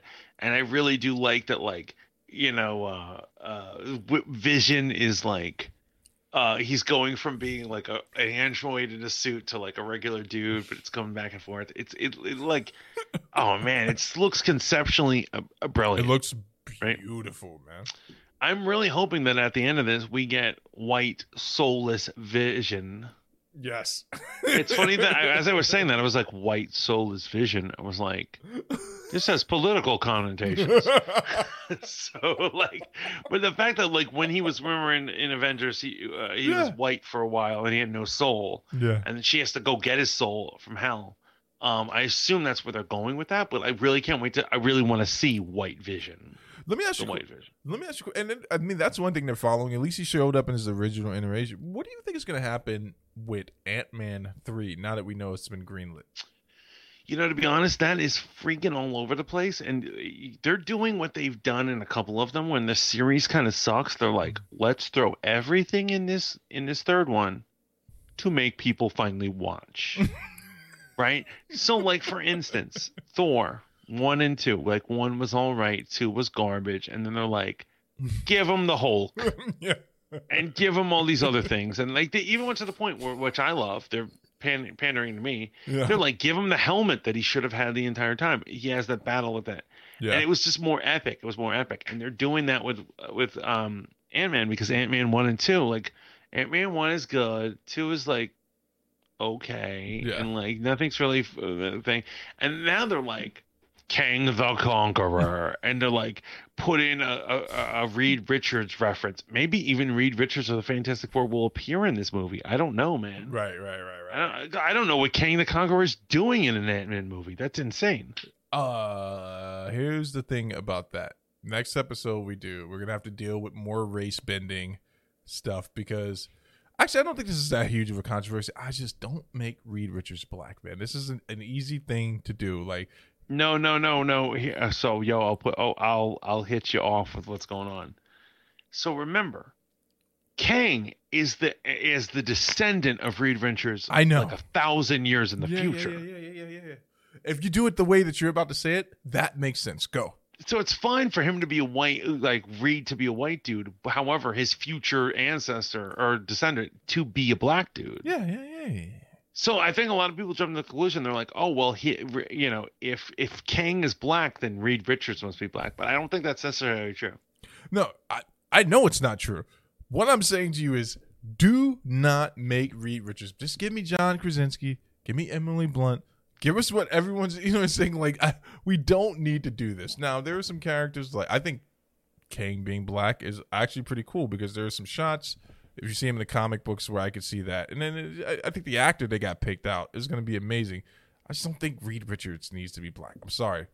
I'm I'm Wakanda forever. Just give me original black characters. We need a Cyclops that's black. Thank you everyone for tuning into another great episode of Fanboy. Wait, hold on. Are you really against this? Wait, wait, wait. Before we leave, we're going to talk about this. We're going to talk about every moment of it. So No, here's what I'm saying. I, saying. I'm- I'm 100%. Cyclops is so boring. He's such a boring ass motherfucker. He needs something. not- And my idea is that we're gonna we're gonna race bend him. He's only as boring as the boring ass stories he's been involved in. Cyclops and, And that's every story he has ever been in because he's always a boring piece of garbage. he was great in A versus X. People love that Cyclops. For a moment, No. when he tells Captain America to show the socket, that's the best moment he has. Oh, and actually, when he chokes out Emma, that's a good moment too. But Or when he, he's- when he makes Wolverine the head of X Force and makes an assassin group after giving uh, moments later, moments prior, giving a I will give you, speech. I will give you that. I will Yeah. give, give you that. However, he does not need to be black. Why can't we? just, actually, you know, why can't we just get a, a? Why can't we get Bishop? Right? Let's get the actual black X Men and let's do him correctly. How about that? How does that not make sense to you? no, we, we should do him correctly. However, in terms of an X Men movie, Bishop should not be in the beginning of the X Men. No, no. He shouldn't have been in, in Days of Future Past the way he was. Like that. No, like they, they get him wrong every time, and what I'm saying is they should do him right, but don't don't make him part of the original X Men because they need diversity. Just fucking cast a black dude as as as as uh, the most boring character, Cyclops. Young Cyclops is freaking boring, and I'm not saying that race changing makes you interesting, but it does. But it totally does. It totally does. Uh, I just I don't think it's necessary. I think you just write him correctly. I think I think Cyclops has suffered from being in the shadow of Captain America throughout his comic book career. Which is why AVX is so important because Yeah. I, I really love when he tells Captain America to go suck it. He's like, I don't care about humans. Then the, we need the mutant messiah. Fuck you, bro. I'm into it. I love that. I was like, wow, the first time I've ever seen Cyclops ever have balls. Yo, Cyclops' entire character is based on the fact that he has great lust for Jean Grey. yeah. He doesn't have any real development. He's just like, I really like this redheaded chick with the big tits. Yeah, so do we. We love her too, bro. We love her too. Yeah. And what I'm saying is to give him a little edge, let's give him a little black edge. The you know pro- what I mean? yeah, I'm saying. No, here's the problem with Cyclops. He is the perfect guy to always. He's the guy that's always going to turn bad. You know why? Because he's committed himself to men his entire life. Committed himself to Xavier, who turned out to have sexual thoughts about his girl. You know that that probably screwed Yes, him up. yeah. Uh, committed himself to Xavier. Xavier, you know, gets them. Captured. At one point, he he committed himself to Magneto too. yeah, G- Xavier gets them captured, brings in a whole nother team, right? like just basically sends in another team to save them. Now he's He- got he's got to deal with Wolverine constantly berating him every moment And trying to bang his girl and trying to bang his girl, you know. And so what I'm saying is, make him black, and that Uh, all goes away. make him black. It'll fix all those problems. It'll fix all those problems, man. Roy, Um, Roy, I'm telling you right now, man. You make Cyclops black. Uh, if they do that, not that they're going to, it's, we're gonna have another Fox property on our hand. Get us an African woman to play Storm. She doesn't need to be African American. I think. Well, you realize what happened with Storm, right? What She was supposed to be in Black Panther 2. She's not going to be anymore now. I know. This is this whole thing is screwed, man. I, I but- mean, it's so horrible. I mean, obviously, like, you know, there's, you can't control when someone passes. It's horrible that someone passes, you know. I think the non-recasting is a good idea, though, right? No, I agree. Don't recast. And like like I said, they're they're gonna do uh you know they're gonna do him die in the first scene, Yeah. a heroic thing in the costume, and then Shuri will take over. And I'm com- I'm totally comfortable with that. But I hate that they took out the origin of Storm, man. That fucking drives me nuts, man. Because you know that that totally derailed their X Men plans. They're gonna have to rethink this. You know what's So- crazy though? It's probably better that they. Sorry to cut you off. Go ahead. No, do you think? Do you think? Uh, it's probably better in this climate they don't have the Storm Black Panther relationship because when I think about how he treated her in the comic books, They don't have to go there, but I'm saying they should Oh, have no, the beginning yeah, of the romance. you- you That got- would be you- really sexy. you you, you got to go there. You got to go there because T'Challa turns out to be. Eventually go there, but I'm saying in the beginning, just have her yeah, yeah, yeah. have this. You know, the beginning of every relationship is the fun part. You know what the crazy thing is? When when they're obsessed with each other and stuff. Wolverine has triangulated himself into some of the greatest romances in history. Did you know he banged Storm while she was on a break from Black Panther? This is a I did not know that, but I wouldn't be surprised. He's the scumbag that everyone knows. If eh, listeners, if you know a scumbag, don't ever leave your girl away alone with her. If she's ever calling him when you're on a break, He's you need to fucking like, move on or whatever. He is the ultimate scumbag. That's what I hate about Wolverine.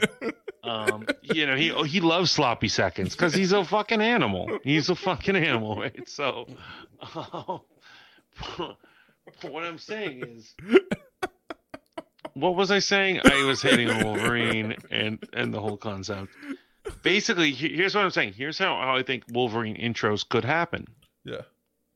I think that it could be Black Widow. I've said it before. That would be the perfect movie to do it. However, yeah. another one they could do is probably at the end of um, Falcon and the Winter Soldier. So that's apparently what's going to happen. They're saying that Weapons Prime, again, here we go with the speculation. They're saying that Weapons Prime is going to be to introduce that way. I think the MCU's Wolverine is going to be epic because when they introduce him, it's Let's see who they cast. So let's all calm down. Remember, here's what I'm saying. Like, the idea is that like everyone's like, "F- I love it. People are like, Feige could never mess up. He's perfect.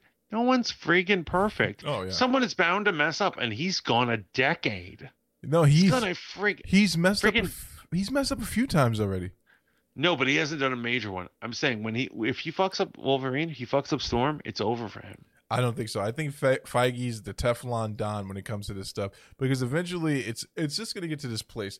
Some people just win, Roy. Right? We and I don't experience this because we're two losers. But like some people just win, and I think Kevin Feige, after years of losing, of being an intern at Fox Twenty One, and all these. He had to have some connection. He had to. That's why he wins because he has some connection. Just Say- like Geoff Johns. yeah satanic connection, and it's like at this point he's just he's. Just, Do you like Atlanta? I haven't watched one episode, but I heard it's amazing. It's freaking amazing. There's a part where Donald Glover's on the on the bus Mm-hmm. alone, and and if he's with his child, he has to ride the bus with his baby daughter, and he has no money. He barely had money to get on the bus, and he's just having a fucking rough week because he can't maintain a job. He's having a rough fucking week, and there's some hotep, you know, Muslim black guy there, bald, shaved head, bow tie, you know, usual shit, trying to preach to him, and he looks down at his daughter, and then he looks up at the hotep guy and he says, "Is my life supposed to suck, so that, so that other people's lives can be amazing?" And I was like, "Holy shit, that's my life right there! You just encompassed it in one moment, yo." I was waiting for the funny punchline. That's really depressing. That's right. it's totally depressing. It's totally freaking depressing, man. You know what's depressing? But- You know what's depressing? Venom 2's trailer will be coming out soon. But go back to, to Atlanta. Well, I don't know what's more depressing, what I was talking about, or, or Venom Two. I don't know, man. But like, Apparently, season three and four for Atlanta have already been shot, and according quote unquote for uh, Childish Gambino, Dan, Donald Glover, he said it's going to be the most amazing stuff. There's only going to be one thing greater than him that they can only touch this these two seasons. is going to be The Sopranos. He's like, other than that, nothing else will touch what we have coming. That's what he said. you never seen any of it? No, I've seen one. I've seen one clip from the show when he's in jail, and the guy next to him is talking to a transgender woman. It's his girlfriend. No, don't go any further with that. Spoilers or whatever. But it's so good. But I'm saying there's so many, so much good stuff going on in that show. yeah. Oh, yeah. To be honest, I can't wait to rewatch one and two. But I'm waiting for season three to be like announced so that I can do it. Another episode. But you need to watch it. You need to watch those two. seasons. Another skit I've seen is when the uh, they're at some party and the the black girl that's uh, the, the young African American woman that's on there is at the party. She's get, berating this white girl for dating a black guy, and then the white girl basically reads her and says like, "I did this, and I was with him when he was there, and I've been you know I've been with him since he was at the bottom." And the black chick's basically like, anybody got time to wait for this motherfucker to succeed? I'm just like, yo. Yo, basically, Steve, you don't understand. this this show is about what our lives were like in our twenties. I'm gonna watch it. I'm trying to forget my 20s, man. Every day I wake up and I'm like, Jesus, if you can purge the memory of my 20s for me, and please never let my kids find out. I would It's be about totally a it's about a really talented black kid who doesn't know where to direct his talent. And so he's got he's got a baby mom who doesn't respect him. He's got a child. He needs to make money and he needs to prove himself, man. And it's it's freaking really good, man. It's so good. I'm gonna. I'm actually. I'm gonna binge. I'm gonna binge it. I always mean to sit down and watch Please it. Please do, please do, man. I think Donald Glover is underappreciated. I think he's being appreciated more in the. We can get we can get into the, the Donald Glovers and the Pharrell. Well, he's yo, he's gonna get a Lando show, so I, I, I'm into that. No, I, I would love to do an episode where we discuss the oddball black guys that have paved the way, of which we are those too. But we obviously did not become famous like Donald Glover or Pharrell Williams. I'm going to. I'm still young. You're very young. Don't I- project your oldness on me. you're at the ripe age of 22. You're gonna. It's gonna happen any day now. It's gonna happen, yo. I'm gonna make that money. I'm gonna make that cash, man. All right, you want to go ahead and uh, sign us off for the evening, sir? I do want to sign us off because we have had an amazing night. This has been Fanboy Modeling School with the Fat Mantis, and I'm here with Steven.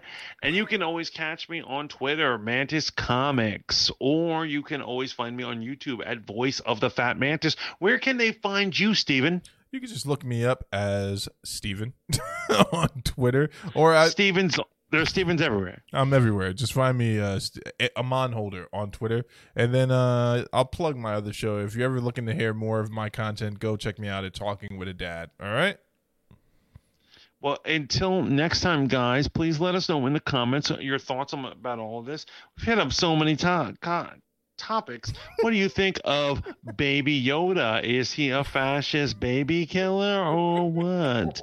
What do we think of Mads Mikkelsen or Johnny Depp? Please let us know. Until next time, remember to like, share, and subscribe. Remember to keep tuning in to Fanboy Modeling School, the greatest and best podcast out there. Until next time, ciao for now.